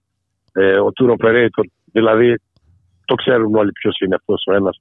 Η Γερμανία βρίσκεται καταλαβαίνετε ότι επηρεάζεται ακόμα περισσότερο ο τουρισμός ε, αυτής της χώρας ειδικά στην Κρήτη με το λιμάνι αυτό έχουμε άλλη μια ε, εξάρτηση του τουρισμού. Είναι δηλαδή άλλη μια πλευρά που δεν αναδεικνύεται τόσο ε, από τον τύπο. δεν ξέρω για ποιο λόγο. Μάλιστα. Ε, εντάξει, πολλά δεν αναδεικνύονται ε, κύριε Κριτσοτάκη όπως αυτό το, το, το θέμα των ε, ιδιωτικοποίησεων έτσι. Ε, και ναι. μάλιστα ε, που είναι εντελώς επίκαιρο μετά και το έγκλημα στα Ντέμπη. Βέβαια, βέβαια. Μετά το έγκλημα στα Ντέμπη δεν είναι πια τόσο πολύ χαρούμενοι ε, και χαζά χαρούμενοι όλοι εκείνοι που λένε ιδιωτικοποιήσεις και όπου πάει. Ε, έχουν αρχίσει ακόμα και πολλοί από αυτούς, όχι όλοι βέβαια, να σκέφτονται και να σκέφτονται ότι δεν είναι ακριβώς έτσι που τους ταΐζει το βαθύ ε, σύστημα. Όμως θα σας έλεγα και κάτι άλλο. Προσέξτε, τα τελευταία έξι χρόνια οι επενδύσεις που έχουν γίνει στην πατρίδα μας είναι 7,5 δισεκατομμυρια Και από αυτά τα 5,5 περίπου είναι στο real estate. Δηλαδή δεν είναι επένδυση για την ανάπτυξη, αλλά είναι ξεπούλημα της ελληνικής περιουσίας που βαφτίζεται ότι είναι επένδυση. Απλώς ε, ε χάνουμε εμείς και, και, και, τα παίρνουν κάποιοι άλλοι. Ακριβώς, ακριβώς. Και εδώ ακριβώς ταιριάζει τώρα να μιλήσει κανείς και να πει για την ε, καταστροφική πώληση του λιμανιού του Ηρακλείου, ότι αυτά θα φανούν ότι είναι και θα δείχνουν ότι έχουμε ανάπτυξη, ενώ στην ουσία είναι το ακριβώς αντίθετο της ανάπτυξης. Είναι η πώληση της δημόσιας περιουσίας, γιατί αυτή πληρώνεται μία φορά. Ε, εμφανίζεται λοιπόν ότι κερδίζουμε, ενώ στην ουσία είναι ξεπούλημα που σημαίνει πληρώνεις σε μία φορά και χάνεις στο διηνεκέ. Καταλαβαίνετε λοιπόν ότι είναι, είναι ένα σοβαρό ζήτημα και εγώ θα ήθελα λίγο να αναφερθούμε και στο ότι βγήκε ο ΣΥΡΙΖΑ και έδωσε μια ανακοίνωση η οποία ευτυχώς είναι αποκαλυπτική. Δηλαδή λέει ότι είναι ε, κακή είδηση το ότι πουλέτε, το, το λιμάνι, του ηρακλειου αλλά από την άλλη μεριά ε, παραδέχεται ότι με νόμο του 19 επί ΣΥΡΙΖΑ είχε ε, ε, ψηφίστηκε μάλλον ο νόμος αυτός και τι ακριβώς κάνει. Επιτρέπει την υποπαραχώρηση. Και λέει αυτοί που λένε ευθέως, ενώ εμείς θα υποπαραχωρούσαμε. Δηλαδή τι, θα γινόταν, θα γινότανε έτσι ακριβώς. Να σας το διαβάσω τι λέει. Η ανακοίνωση λέει η θεσμοθέτηση το 19 από την κυβέρνηση ΣΥΡΙΖΑ είναι η ανακοίνωση του ίδιου του ΣΥΡΙΖΑ. Mm-hmm. Τη διεθνούς πρακτική των υποπαραχωρήσεων στη βάση των διεθνών προτύπων αξιοποίησης των λιμανιών κτλ. Ε, αυτό, με αυτό γίνεται. Αποκαλύπτουν οι ίδιοι δηλαδή το γιατί δεν μπορεί να κάνει αντιπολίτευση ο ΣΥΡΙΖΑ, όχι μόνο σε αυτό το θέμα του λιμανιού, δηλαδή του, του Ηρακλείου. Ποιος θα το πιστέψει όταν ο ίδιος έχει κάνει αυτόν τον νόμο. Και από την άλλη πλευρά και για τις υπόλοιπες ε, περιπτώσεις, ας πούμε, που θα έπρεπε ένα κόμμα της αξιωματικής αντιπολίτευσης, μάλιστα, να κάνει αντιπολίτευση. Δεν μπορεί να κάνει αντιπολίτευση και η αιτία είναι ο Αύγουστος του 2015, ο Αύγουστος του 2015 που ψήφισαν το νεοφιλελεύθερο μνημόνιο και μπήκαν στην κορία των δυνάμεων που μέχρι τότε ο ΣΥΡΙΖΑ πολεμούσε και μετά με αυτές δυστυχώς συντάχθηκε. Ναι, γι' αυτό δεν γίνεται καμία ουσιαστική ε, συζήτηση επί αυτών των ε, θεμάτων άλλωστε κύριε Κριτσοτάκη. Ε, εντάξει, το, το μόνο που μπορεί να μας πει, ε, τουλάχιστον το μόνο που ακούγεται από την αξιωματική αντιπολίτευση είναι ότι τα πράγματα θα γίνουν ε, ε, κάπως καλύτερα. Η ουσία, οι βάσεις δεν αλλάζουν. δεν υπάρχει καμία αμφισβήτηση αυτής της πολιτικής επί της ουσίας της πολιτικής των ιδιωτικοποιήσεων του χρηματιστηρίου της ενέργειας των φανς κτλ. Βέβαια δεν ξέρω αν έχουμε χρόνο. Ε, λίγο ακόμα, λίγο ακόμα. Λοιπόν, κοιτάξτε, αυτό που σας είπα για τον ε, τουρισμό ναι. ε, και που έχει σχέση με την εκποίηση, με το ξεπούλημα, εν πάση περιπτώσει, του, του λιμανιού, που αυτές τις μέρες έχει μπει σε τροχιά, ε, θα έλεγα το εξής ότι άλλο είναι το μέγεθος του τουρισμό που όντως είναι άλλο είναι το κέρδος, γιατί πολλοί έχουν κέρδη, μεγάλα κέρδη και λίγοι μικρά και οι περισσότεροι τίποτε από Και άλλο είναι το όφελος, το πραγματικό όφελος δηλαδή στην κοινωνία που στην ουσία δεν υπάρχει. Και άλλο το που πάει το κέρδος που πηγαίνει εκτός χώρας. Υπήρχε τότε όταν ο ΣΥΡΙΖΑ ακόμα ήταν στην αριστερά, είχε ένα πρόγραμμα που έλεγε τουρισμός με κοινωνική ανταποδοτικότητα. Ε, ο ΣΥΡΙΖΑ από εκεί και μετά, μετά την ψήφιση δηλαδή του τρίτου μνημονίου, μετά τον Αύγουστο του 2015 δηλαδη και σε όλο το διάστημα που κυβέρνησε, τίποτα δεν εφάρμοσε, αλλά μπορώ να πω ότι σε πάρα πολλές περιπτώσεις εφάρμοσε τα ακριβώς αντίθετα από αυτά που έλεγε στο ίδιο του το πρόγραμμα για τον, ε, για τον τουρισμό. Θέματα αυτά τα έχουμε βάλει πάρα πολλές φορές ως ξαστεριά να το πει στην κρητη στο Περιφερειακό Συμβούλιο της Κρήτης. Αλλά και το θέμα προληπτικά το θέταμε ότι θα πουληθεί το αεροδρόμιο, το, συγγνώμη, το λιμάνι του, ε, του Ηρακλείου. Είναι η συνέχεια των ε, θυμάστε τον, ε, τα 14 αεροδρόμια που ήταν τα πιο τουριστικά που πουλήθηκαν. Είναι λοιπόν συνέχεια, είναι τουλάχιστον συνεπής να το παραδεχτούμε αυτό όλοι οι νεοφιλελεύθεροι και η Νέα Δημοκρατία και το Πασόκ αλλά και ο ΣΥΡΙΖΑ. Είναι πολύ συνεπή στην πολιτική που κάνουμε στις εκποιήσεις και ειδικά στις εκποιήσεις των ε, πυλών της εισόδου της ε, χώρας μας. Μάλιστα. Ε, τι απομένει, να κάνουμε ό,τι μπορούμε, να σώσουμε οτιδήποτε αν σώζεται και να αποτρέψουμε. Απομένουν πάρα πολλά. Ε, Όσο αυτοί δημιουργούν αρνητικά, τόσο ε, αυτό που έχουμε εμείς να κάνουμε μεγαλώνει και είναι και μια ευκαιρία οι εκλογές. Γιατί οι εκλογές δεν είναι κάτι που αρχίζει και τελειώνει και τελειώνει και η δράση Βέβαια. κάποιον. Νομίζω ότι πρέπει αυτό που είναι να γίνει, να γίνει και στις εκλογές και να είναι μια, ε, πώς θα το λέγα, μια προϋπόθεση και μια καλυτέρευση των θέσεων για τον αγώνα την επομένη των εκλογών. Την επομένη των εκλογών, έτσι ακριβώς είναι κύριε Κριτσοτάκη. Να σας ευχαριστήσω πάρα πολύ για τη συζήτηση. Να είστε καλά. Και εγώ να σας ευχαριστήσω. Καλό μεσημέρι. Επίσης, να είστε καλά. Γεια σας, γεια σας.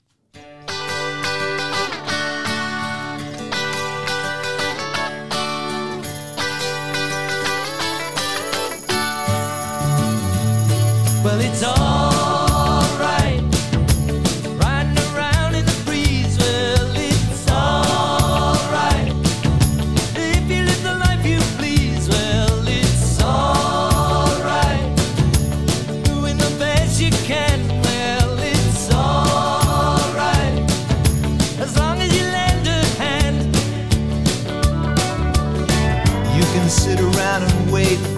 phone to.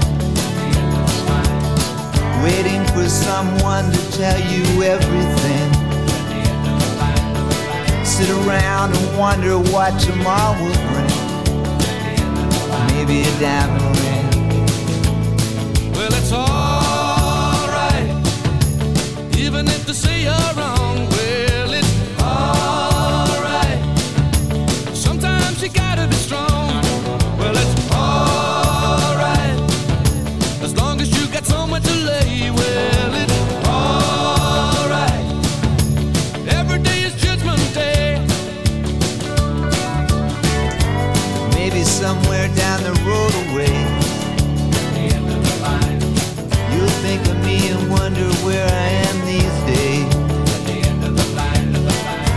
somewhere down the road when somebody plays at the end of the line the purple haze.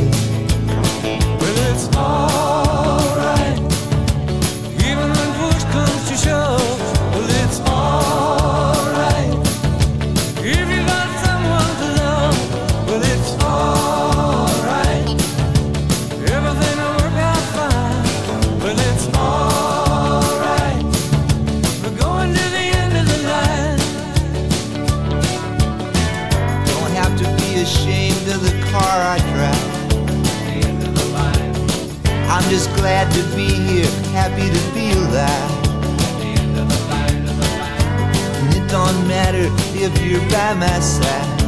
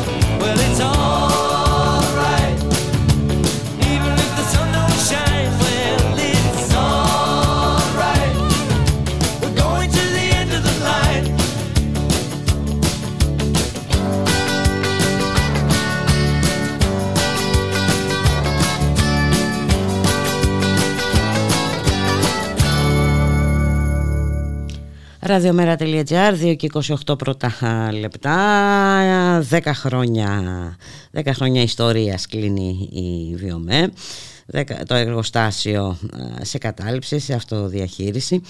Να καλωσορίσουμε ε, τον κύριο Μάκη Αναγνώστου από τη Βιομέ. Γεια σας κύριε Αναγνώστου, καλό μεσημέρι. Καλησπέρα σας. Καλησπέρα σε εσάς και στους ακροατές. Ε, γενέθλια λοιπόν για την ε, δεκαετία, ε, μια πολύ σημαντική δεκαετία με πολλά πράγματα, με πολλούς αγώνες, με πολλή προσπάθεια α, από εσάς και ετοιμάζεστε να το γιορτάσετε με εκδηλώσεις και συναυλίες.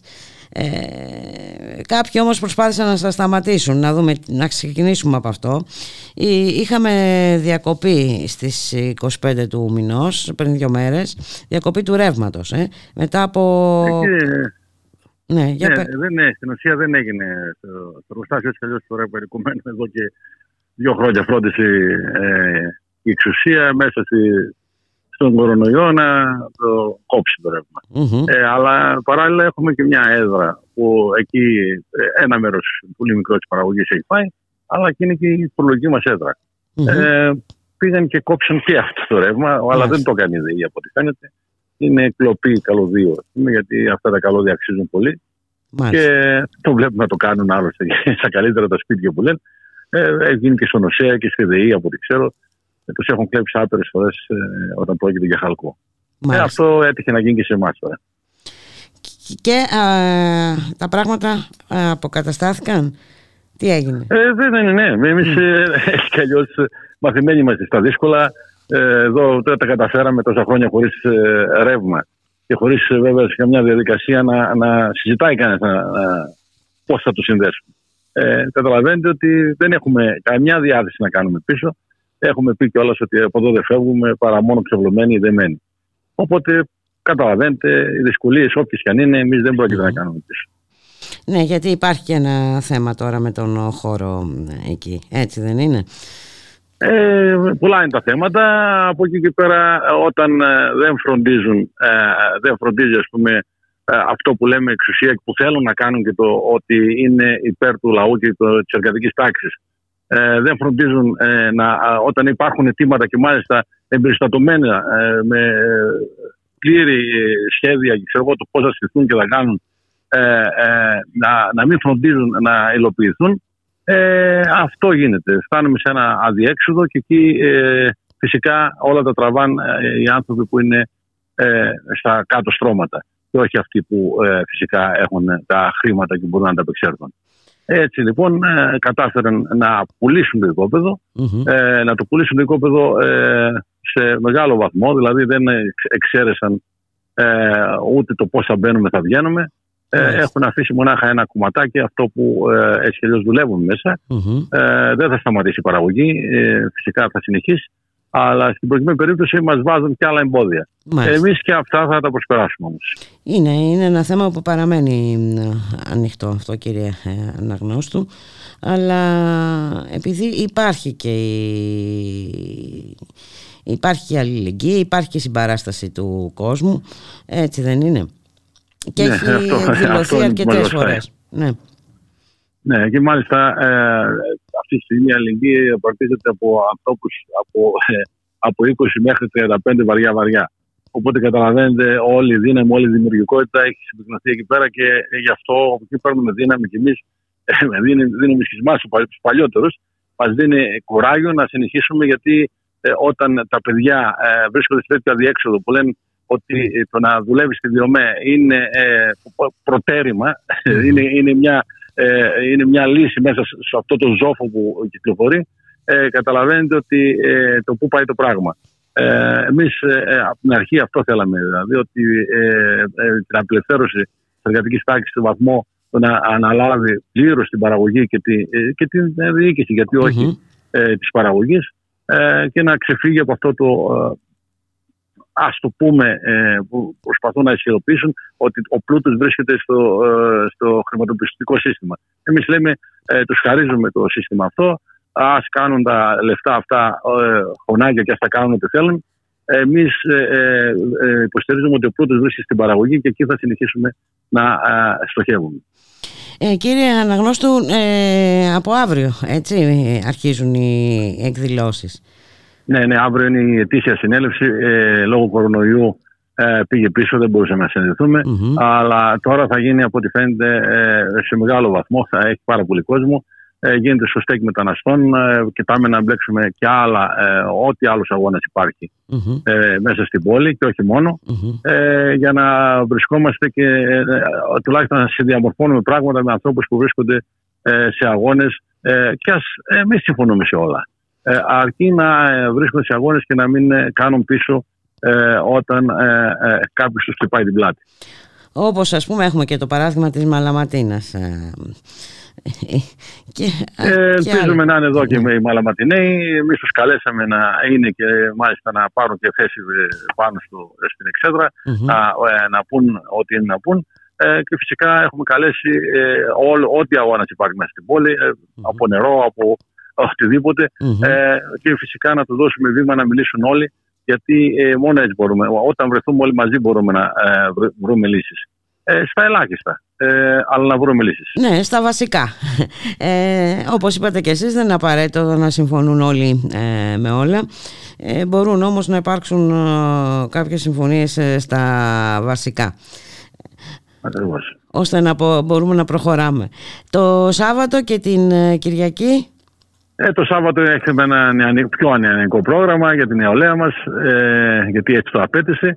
Και την Κυριακή είναι λίγο, ε, όχι δεν θα πούμε για μεγάλους, ε, για, για, Για μεσαίες όλους. ηλικίες. Ας πούμε, για ας το μικρούς πούμε και καλύτερα, μεγάλους. ναι. Ε, για Ναι. μικρούς και μεγάλους, καλά το λέτε.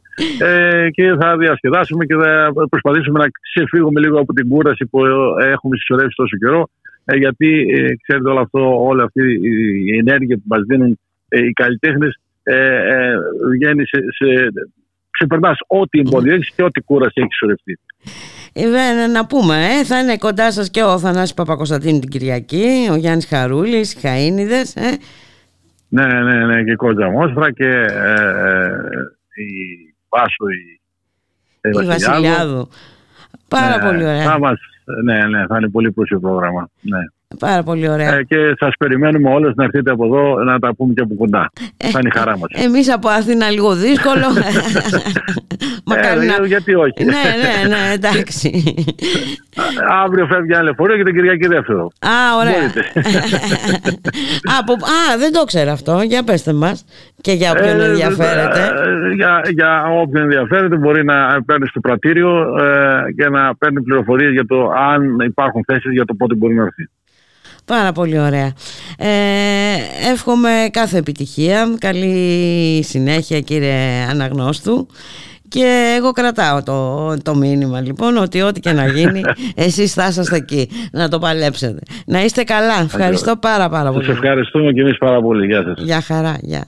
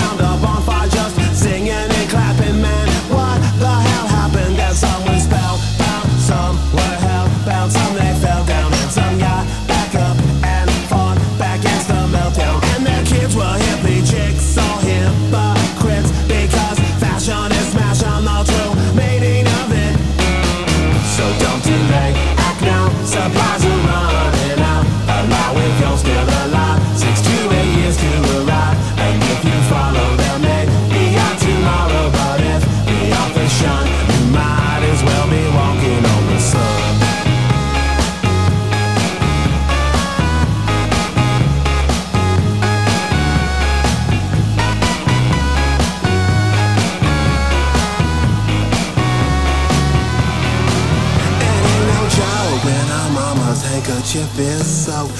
Tears because the baby's life has been revoked. The bond is broke, got so choke up and focus on the close up. Mr. Wills, I can't reform. No God like hocus pocus, so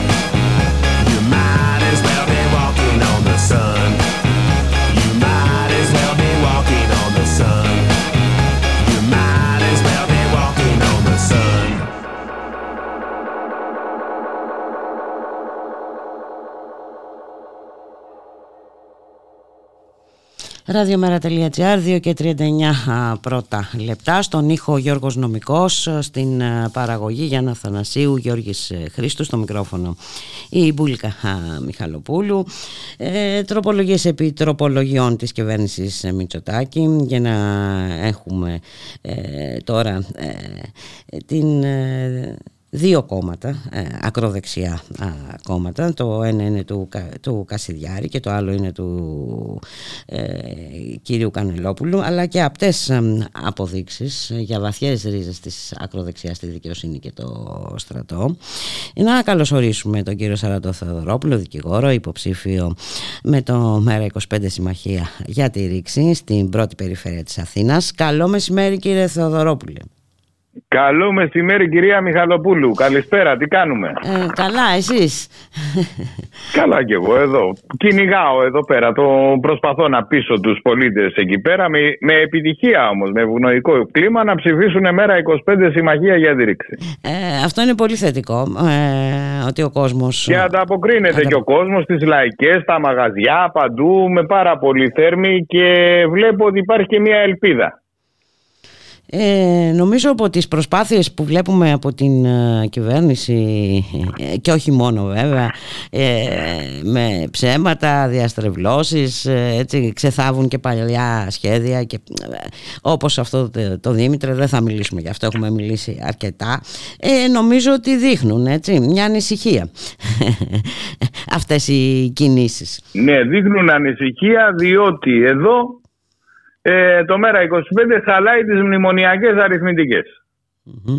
Από εκεί και πέρα να μιλήσουμε βάλτε ένα πάρα πολύ σημαντικό θέμα σήμερα για την επάνωδο των φασιστικών κομμάτων στην πολιτική κονίστρα. ναι, φρόντισε γι' Και αυτό είναι η πάρα κυβέρνηση πολύ σημαντικό. ναι, ναι, είναι όντως και ε, Έκανε ό,τι μπορούσε η κυβέρνηση μμμ. για να κάνει τους νεοναζί συμπαθείς, να φαίνονται αντισυστημικοί και ταυτόχρονα επιστράτευσε όλες τις τακτικές βαθέως κράτους τις οποίες ακόμα και ο κύριος Ερντογάν θα ντρεπόταν να επιστρατεύσει προκειμένου να μην έχει μία αντιπολίτευση από τα ακροδεξιά της. Έτσι. Είδαμε ότι άλλαξε φοβικά το νόμο για τη συμμετοχή των πολιτικών κομμάτων αντί να γράψει ρητά τη λέξη φασισμός, ρατσισμός, μυσαλλοδοξία, ρητορική μίσους για την διαφυλή, θρησκεία, χρώμα, έγραψε για τη λειτουργικότητα, είναι ενάντια λέει στη λειτουργικότητα του πολιτεύματος. Αυτό το πράγμα. Το οποίο αφήνει Όπως και το βέβαια καταλαβαίνει πολλά κανένας. παράθυρα ανοιχτά, έτσι. Ε, ε, εκεί. Τέλος πάντων, πέρα από τα παράθυρα, λέμε ότι είναι μια βλακώδης διατύπωση. Μμμ. Και εκεί είχαμε σταθεί όταν πέρα από αυτά που πολύ σωστά τονίζετε είχαμε μιλήσει και τότε οι δυο μας και είχαμε πει ότι είναι μια πολύ βλακώδης διατύπωση. Μμμ. Και μάλιστα επειδή η διατύπωση αυτή είναι βλακώδης προσπάθησε και το καθεστώς πλέον Μητσοτάκη να φτιάξει και δικαστήριο το οποίο θα του πέρναγε ως συνταγματική αυτή τη βλακώδη ρύθμιση. Μμμ. Έτσι. Και είχαμε και τον κύριο εισαγγελέα του Αρίου Πάγου, ο οποίος αυτή τη στιγμή μετεωρίζεται και δεν κάνει τίποτα άλλο, να ακούει τον συνάδελφό του τον αντιπρόεδρο να καταγγέλει κακουργηματικές πράξεις, να ακούει τους υπουργούς της κυβέρνησης να καταγγέλουν τον αντιπρόεδρο, το φίλο του, ότι, του- ότι συκοφατεί τους υπουργούς και να μην έχει διατάξει έναν εισαγγελέα πρωτοδικό να κάνει προανάκριση. Μάλιστα. Από εκεί και πέρα έρχονται σήμερα δύο κόμματα. Το ένα με έναν ανώτατο αξιωματικό πρώην καθηγητή της Σχολής Ευελπίδων ο οποίος κατεβαίνει ως επικεφαλής του κόμματος όπου είναι σκιώδης αρχηγός ο κύριος Κασιδιάρης Μμμ. και εκεί πρέπει να δούμε και να σκεφτούμε πολύ σοβαρά ποιοι διδάσκουν τους νέους αξιωματικούς στη Σχολή Ευελπίδων. Ακριβώς. Τι τους μάθαινε ο κύριος Χατζηλιάδης. Μμμ. Να πηγαίνουμε δηλαδή και να θεωρούμε ότι είναι και είναι και θλιβερό αυτό το πράγμα γιατί χτε- σήμερα είναι η μέρα που μπήκαν οι Γερμανοί στην Αθήνα. Ναι. Έτσι. Είναι η ημέρα που ε, υπάρχει αυτό το, το μαύρο ιωβιλέο. Πώς θα το κάνουμε; Και μιλάμε σήμερα για τους ναζιστές. Στο άλλο δε κόμμα το επίσης ακροδεξιό είναι ένας πρώην αντιπρόεδρος του Αρίου Πάγου και εδώ τι θα πει ο καθένας; Τι, ποιος κυβερνάει επιτέλους αυτόν τον τόπο επί της ουσίας; Βλέπετε ότι στα δύο, στους δύο πυλώνες του συστήματος δικαιοσύνη στρατός υπάρχουν δύο άνθρωποι ανώτατοι. Ο ένας αξιωματικός, ο άλλος ανώτατος δικαστικός, οι οποίοι βγαίνουν επικεφαλής ναζιστικών κομμάτων. Κατά τα άλλα, έχουμε πέμπτη και είμαστε καλά. Ναι και το θέμα είναι ότι ό,τι και να αποφασίσει ε, ο Άριος Πάγος σχετικά με το, με το κόμμα Κασιδιάρη. Θα υπάρχει δυνατότητα ε, εάν απαγορευτεί τέλος πάντων η συμμετοχή τους στις εκλογές να εκφράσει την, υποψή, την υποστήριξή του προς τους εκλογικούς συνδυασμούς του κόμματος Κανελόπουλου. Έτσι δεν είναι; Κυρία Μιχαλοπούλου επειδή εγώ είμαι δικηγόρος και δεν θέλω να μιλάω επί υποθετικών Να πούμε ότι έχει εκτεθεί εδώ πέρα συνολικά το πολιτικό σύστημα και η δημοκρατία μας καταρχήν. Προφανώς. Να πούμε ότι εάν συμβεί ένα από τα δύο ενδεχόμενα τα οποία μόλις περιγράψατε κανονικά αυτοί που κυβερνάνε τη χώρα και που έβγαλαν αυτούς, αυτές τις διατάξεις κανονικά δεν θα έπρεπε να έχουν, να έχουν τρύπα για να κρυφτούν, έπρεπε να πάνε σε βαθύ λαγούμι. Ναι. Δηλαδή δεν θα πρέπει να ντρέπονται αυτοί οι άνθρωποι. Ε, από ό,τι φαίνεται. Ποιος έχασε την τροπή για να τη βρούνε; Αυτοί δεν ντρέπονται κύριε Θεοδωρόπουλε. Αν ντρεπόντουσαν δεν θα, δεν θα προχωρούσαν σε τέτοιες. Αυτοί είναι. Αυτοί είναι. Επειδή φοβούνται να γράψουν φασισμός μέσα σε μια διάταξη. Τα είχαμε πει αυτά. Ναι, ε, ναι ε, φοβούνται να γράψουν φασισμός ε, την ίδια ώρα όπως εγώ θα επιμείνω ότι υπάρχουν Βέβαια, και παράθυρα ανοιχτά. Μέσα είναι ε, άνθρωποι μέσα οι οποίοι ήταν γνωστοί χουντικοί, ε, γνωστοί ναι, ακροδεξιοί, που είναι κορυφαίοι υπουργοί Τι περιμέναμε τώρα; Ναι. Το θέμα το πολύ βασικό νομίζω είναι αυτό ότι βλέπουμε ότι η ακροδεξιά έχει ρίζες στη δικαιοσύνη και το στρατό. Αυτό είναι και το, το στράτευμα και μηχανισμό από ε, δεν μιλάμε για την... Ακριβώς και δεν μιλάμε για την αστυνομία τώρα, αυτά είναι γνωστά ζητήματα. Παράλληλα... Μιλάμε για το στρατό ναι. και για τη δικαιοσύνη. Εκεί πέρα λοιπόν φαίνεται ότι υπάρχει ακροδεξιός μηχανισμός ο οποίος φτάνει και πάρα πολύ ψηλά. Ξεκινάει από πολύ χαμηλά και φτάνει πολύ ψηλά και την ίδια ώρα έτσι, δεν γίνεται καμιά συζήτηση. Ή μάλλον δεν αφισβητείται ε, από τους διεκδικητές της εξουσίας η χρησιμότητα του τείχους στο, στον Εύρο έτσι, γιατί κάποια πράγματα είναι παράλληλα. Ε, όλοι δέχονται ότι αυτό το τείχος ε, πρέπει να υπάρχει. Δεν γίνεται κανένας δια, δημόσιος διάλογος για τους πρόσφυγες τις επαναπροωθήσεις. Το θέμα διαχωρισμού κράτους εκκλησίας αν θέλετε. Ε, αυτό Πάρα πολύ σωστά. Βλέπετε ας πούμε ότι το, ε, το τείχος στον Εύρο, το τείχος του έσχους αυτό, το οποίο είναι μία επαρχιώτικη μίμηση μίας βλακείας του κυρίου Τραμπ, το οποίο δεν μπορεί να λύσει τίποτα και το οποίο ένας άνθρωπος ο οποίος θα είχε ε, σοβαρά επιχειρήματα στα εθνικά θέματα θα, του πει, θα τους έλεγε ότι δίνεται σε όλο το μήκος του γύρω στο ένα χιλιόμετρο διασπάται ένα χιλιόμετρο πριν από το τείχος διασπάται η κυριαρχία της Ελλάδας. Υποχωρείται. Έτσι. Πέρα από αυτά που λέμε εμείς ότι αυτό είναι ένα πράγμα απίστευτο, δεν πρόκειται να λύσει τίποτα. Δεν πρόκειται ε, καμία μεταναστευτική ροή να ελέγξει ίσα ίσα που θα πάμε σε μεταναστευτικές ροές από το Αιγαίο και λοιπά όπου εκεί δεν ελέγχονται τα πράγματα. Και θα κοστίσει ζωές. Εν πάση περιπτώσει και ο κύριος Τσίπρας βρέθηκε. Δεν λέμε για το Πασοκ το οποίο έχει σε αυτό το πράγμα ευθυγραμμιστεί με τη Νέα αλλά και ο κύριος Τσίπρας είπε ότι πολύ ωραίο είναι αυτό το έργο εμείς δεν πρόκειται να το κατεδαφίσουμε.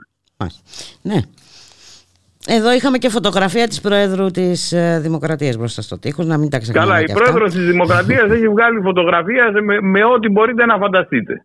Εν πάση περιπτώσει. Είναι η πιο διχαστική Πρόεδρος της Δημοκρατίας που έχει περάσει από καταβολής της αβασίλευτης Δημοκρατίας. Δεν θα διαφωνήσω. Πώς θα μπορούσα άλλωστε. Και φυσικά έχουμε και την εισαγγελία του Αρίου Πάγου η οποία κάθεται και σφυράει ο κύριος Ντογιάκος και λέει ότι μετεωρίζεται μεταξύ ε, ουρανού και γης.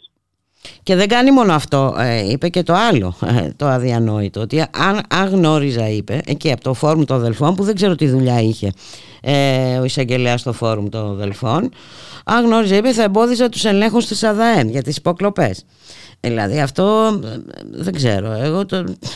Ναι, είναι... Και να το σκεφτόμουν δεν θα το έλεγα δηλαδή. Δεν, δεν ξέρω. Τόσο ε, άτρωτος... Ε, όχι, να θε- μην το τι πούμε να- αυτό, να αυτοπεριοριστούμε λίγο. Ε, ναι, εντάξει. Αυτό Ε, εντάξει. Λοιπόν, για να αυτοπεριοριστούμε λοιπόν. Ο φρουρός του νόμου, ο άνθρωπος ο οποίος θα έπρεπε να είναι ο φρουρός του νόμου, της νομιμότητας, της αστικής νομιμότητας, βλέπετε ότι στο φόρουμ των Δελφών γίνεται ένας άνθρωπος ο οποίος τι μας λέει ότι η καθεστωτική πρακτική είναι η ανομία υπέρ της κυβερνήσεως, υπέρ της ε, ολιγαρχίας που κυβερνάει αυτό. το Μμμ. τόπο.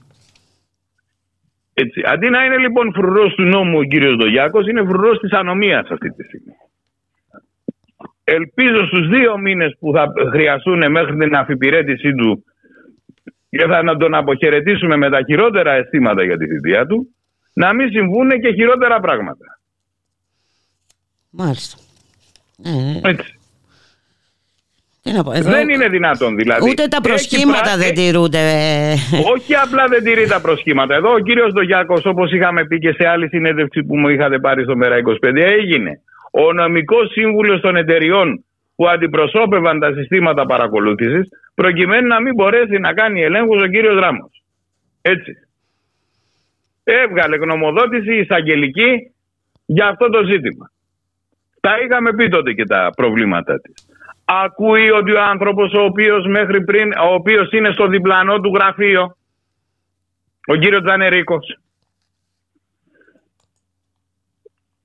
έχει πέσει θύμα απόπειρας δωροδοκίας από κυβερνητικούς παράγοντες, κορυφαίους, υπουργούς. Αυτά δεν είπε ο κύριος Τζανερίκος. Ναι, αυτά είπε. Ναι. Ονόματα Ακριβώς. δεν είπε ο κύριος Τζανερίκος. Δίπλα του είναι ο κύριος Τζανερίκος, να του στείλει τον κλητήρα του. Δίπλα του ήταν, έλα εδώ Χρήστο να δώσεις μια κατάθεση. Αυτό κάνει ο εισαγγελέας του Άριου Πάκου. Γι' αυτό τον έχουμε εκεί και γι' αυτό τον πληρώνει ο ελληνικός λαός. Τι να πω. Και χτες βγήκε στο φόρουμ των Δελφών και έλεγε πράγματα για τα οποία δεν είναι αρμόδια ούτε καν η, η ψυχιατρική. Η γαστρεντερολογία είναι γιατί για μετεωρισμούς μίλησε. Απίστευτα πράγματα. Απίστευτα πράγματα. Με αυτά τα απίστευτα πράγματα όμως, ε, εδώ βλέπουμε τους ο, φασίστες να βγαίνουν από, και τους χρυσαυγίτες να βγαίνουν από τα ε, λαγούμια τους. Ε, ε, Ε, βγαίνουν από τα λαγούμια τους όπου θα βρουν εκεί πέρα. Αυτή είναι, επειδή μιλήσαμε και για μετεωρισμό προηγουμένως, η λογική των αερίων αυτού του τύπου. Όπου βρίσκουν χώρο επεκτείνονται. έτσι ακριβώς. Και, χτε- και έχουμε και, την, ε, και τη δίκη στο εφετείο έτσι, για τις Αιγύπτιους ε, ψαράδες. Όπου Είχαμε είπε συγκλονιστική ε, κατάθεση χθες. Που λέει ότι όταν συνήλθα λίγο είπα σε ένα φίλο μου που είχε έρθει που είναι από την Αίγυπτο πήγαινε μες στην Αίγυπτο να πεθάνω. Δεν ήρθα εδώ να πεθάνω. Εδώ ήρθα να δουλέψω. Ναι, και είπε και το άλλο, ότι τον αφήσανε γιατί πιστεύαν ότι είχε Είναι πεθάνει, νεκρός. ότι είναι νεκρός. Ότι είναι νεκρός, ότι είχε τελειώσει το σχέδιο της δολοφονίας. Είχε, είχε περατωθεί το σχέδιο της δολοφονίας. Και τον αφήσανε να πεθάνει τον άνθρωπο αυτό τόσο απλά. Τόσο απλά. Και ένας από τους ανθρώπους αυτούς που ήταν διευθυντές αυτής της ε, εγκληματικής οργάνωσης έχει βρει ένα μαϊμού αρχηγό ταξίαρχο, υποστράτηγο τι είναι εν πάση περιπτώσει ο κύριος αυτός, ο οποίος να πάει να τον τραβήξει προκειμένου να λένε τις ναζιστικές αηδίες και τον φασιστικό οχετό στη Βουλή προσπαθεί να τον τραβήξει αλλαγός. Και υπάρχει και ο αναπληρωματικός εκεί πέρα. Αυτή είναι αυτή τη στιγμή, όπως λέγανε παλιά, ότι παίζουμε πόκα κούκο σε δύο ταμπλό. Αυτό κάνουν οι φασίστες αυτή τη στιγμή. Άμα δεν μας κολλάνε τα δύο εφτάρια στη μία στήλη, πάμε στη δεύτερη. Τους άνοιξε η έδαφος η κυβέρνηση για να α, παίζουν. Μα φυσικά αυτό το- τους άνοιξε έδαφος Αυτό η είναι. κυβέρνηση. Αυτό είναι το θέμα. Μα φυσικά τους άνοιξε έδαφος η κυβέρνηση. Κυρίως τους άνοιξε έδαφος με τη δημοσιότητα η οποία δόθηκε. Βέβαια. Ξαφνικά... Με τη δημοσιότητα η οποία δόθηκε. Από το 2020 που έγινε που ήταν η καταδίκη δεν μίλαγε κανένας από αυτούς. Μόνο κάτι αλυτόπεδες στη Θεσσαλονίκη Μμμ, τολμούσανε και βγαίνανε στο δρόμο. μμμ. Έτσι, μια οργανωμένη ομάδα αλυτοπαίδων φασιστών σε κάτι σχολεία στη Θεσσαλονίκη. Με τα γνωστά επεισόδια που είχαν γίνει τότε. Μόνο αυτοί τολμούσαν να βγουν έξω. Τώρα όμως βλέπουμε σιγά σιγά ε, εμφανίζονται. Σήμερα μάλιστα έχουμε και αντιφασιστική συγκέντρωση στο Νέο Ηράκλειο και πορεία προς τη Νέα Ιωνία. Καθώς στην περιοχή έχουν ε, εμφανιστεί ε, φασιστικές και νεονα- νεοναζιστικές ε, ομάδες. Όταν λοιπόν κάποιος δεν τους τσακίζει αυτούς τους ανθρώπους, θα επανεμφανιστούν και πάλι. Ε, και όχι μόνο δεν τους τσακίζει, αλλά έχουμε και ανώτατους δικαστικούς που ξεπλένουν. που τους ξεπλένουν κιόλας. Ε, ε, τι- Ομαδικό, τι- ομαδικό, ομαδικό ξέπλυμα. Ομαδικό ξέπλυμα. Μάλιστα. Ε, τι να πούμε τώρα στην κυβέρνηση αυτή. Μπράβο σας κύριοι, εσπήρατε ανέμους, σταθερήσετε θύελες. Τι να πω, Το κακό ε, είναι και ότι θα πρέπει να δερίσουν είμαστε θύελες. ναι, σε εγρήγορση. Ότι είμαστε. θα δερήσουν θύελες με θύματα από την κοινωνία και πάλι. Γιατί αυτοί οι άνθρωποι δεν ορωθούν προουδενός, δεν έχουν κανένα δισταγμό. Το έχουμε δει, ε, το έχουμε ζήσει. Και δικάζεται σε δεύτερο βαθμό αυτό το πράγμα, η εγκληματική οργάνωση. Αυτό δικάζεται σε δεύτερο βαθμό. Βέβαια. Την οποία εκτός από δύο-τρία site και περιληπτικά μία εφημερίδα δεν την καλύπτει κανένας. Πράγματι. Έχει πέσει και εκεί το τείχος της σιωπής. Για ποιο λόγο; Έλατε. Ε, γι' αυτό. Είμαστε εμείς εδώ Αυτά να λοιπόν βάλουμε... τα ερωτήματα. Αυτά είναι, ναι, ναι. Αυτά είναι λοιπόν τα ερωτήματα που ο κάθε έτοιμος άνθρωπος πρέπει να Να απαντήσει. απαντήσει, Βέβαια. μεθαύριο που θα πάει να ψηφίσει και να σκεφτεί ποιο ήταν αυτό το κόμμα το οποίο συστηματικά ήταν ενάντια σε αυτά τα πράγματα στη Βουλή; Ήταν στον δρόμο μαζί με τους αντιφασίστες από την πρώτη μέρα, τότε που δεν είχαμε και, μια, και καμία τεράστια ούτε λαϊκή βάση, ούτε κομματική ισχύ, με μια μικρή κοινοβουλευτική ομάδα. Το μέρα 25 ήταν. Έτσι, από την πρώτη μέρα. Το μέρα 25 ήταν που κατήγγειλε επί της ουσίας τη μεθόδευση αυτή της ψήφισης ε, αυτών των αθλειοτήτων Και το του νομοθέτημα- βαθέως ναι, ναι, κράτους ναι, ναι. που, σ- άβ- που αύριο μεθαύριο θα μας βγάλουν τα αποτελέσματα που θα μας βγάλουν. Το μέρα 25 ήταν αυτό που έφερνε στη Βουλή καταγγελίες και ρωτούσε τους αρμόδιους υπουργούς για τις αποφυλακίες των φασιστών. Ο κόσμος λοιπόν πρέπει να δει ποιοι ήταν αυτοί οι οποίοι ειλικρινά πιστεύουν στον αντιφασιστικό αγώνα και οι άλλοι ο- οι οποίοι και στον αντιφασιστικό πι- αγώνα πιστεύουν ε, όπως επίστευε και ο Πρωθυπουργός του εμφυλίου και στη λαοκρατία όπως έλεγε. Αχ, κύριε Θεοδωρόπουλε, δυστυχώς τελειώνει ο χρόνος μας. Να σας ευχαριστήσω πάρα πολύ ε, για την ε, συνομιλία. Εμείς, Ε, αυτό ναι. να ξέρουν οι πολίτες. Εμείς θα πορευτούμε έτσι γιατί στη συνείδησή μας θέλουν να είμαστε μέρα και την επόμενη μέρα κυρία Μιχαλοπούλου. θα τα καταγγέλουμε και όχι μόνο θα τα καταγγέλουμε θα είμαστε και στο δρόμο μαζί Ναι, ε, γιατί ναι, ο, δεν- τσακισμός- ναι, ο φασισμός σωστά. στο δρόμο τσακίζεται. Ακριβώς. δεν αρκούν οι καταγγελίες. Ε, πρέπει να συμμετέχουμε κιόλας. Να σας ευχαριστήσω πάρα πάρα πολύ. Να είστε καλά. Καλή Καλό συνέχεια. μεσημέρι. Για χαρά. Χαιρετισμούς στους ακροατές σας. Για χαρά.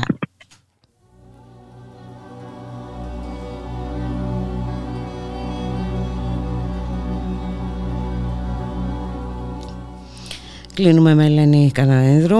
Η Ελένη Καναέδρου έχει ταυτιστεί μουσικά με τον Θόδωρο Αγγελόπουλο, ο οποίος γεννήθηκε μια μέρα σαν και αυτή, το 1935.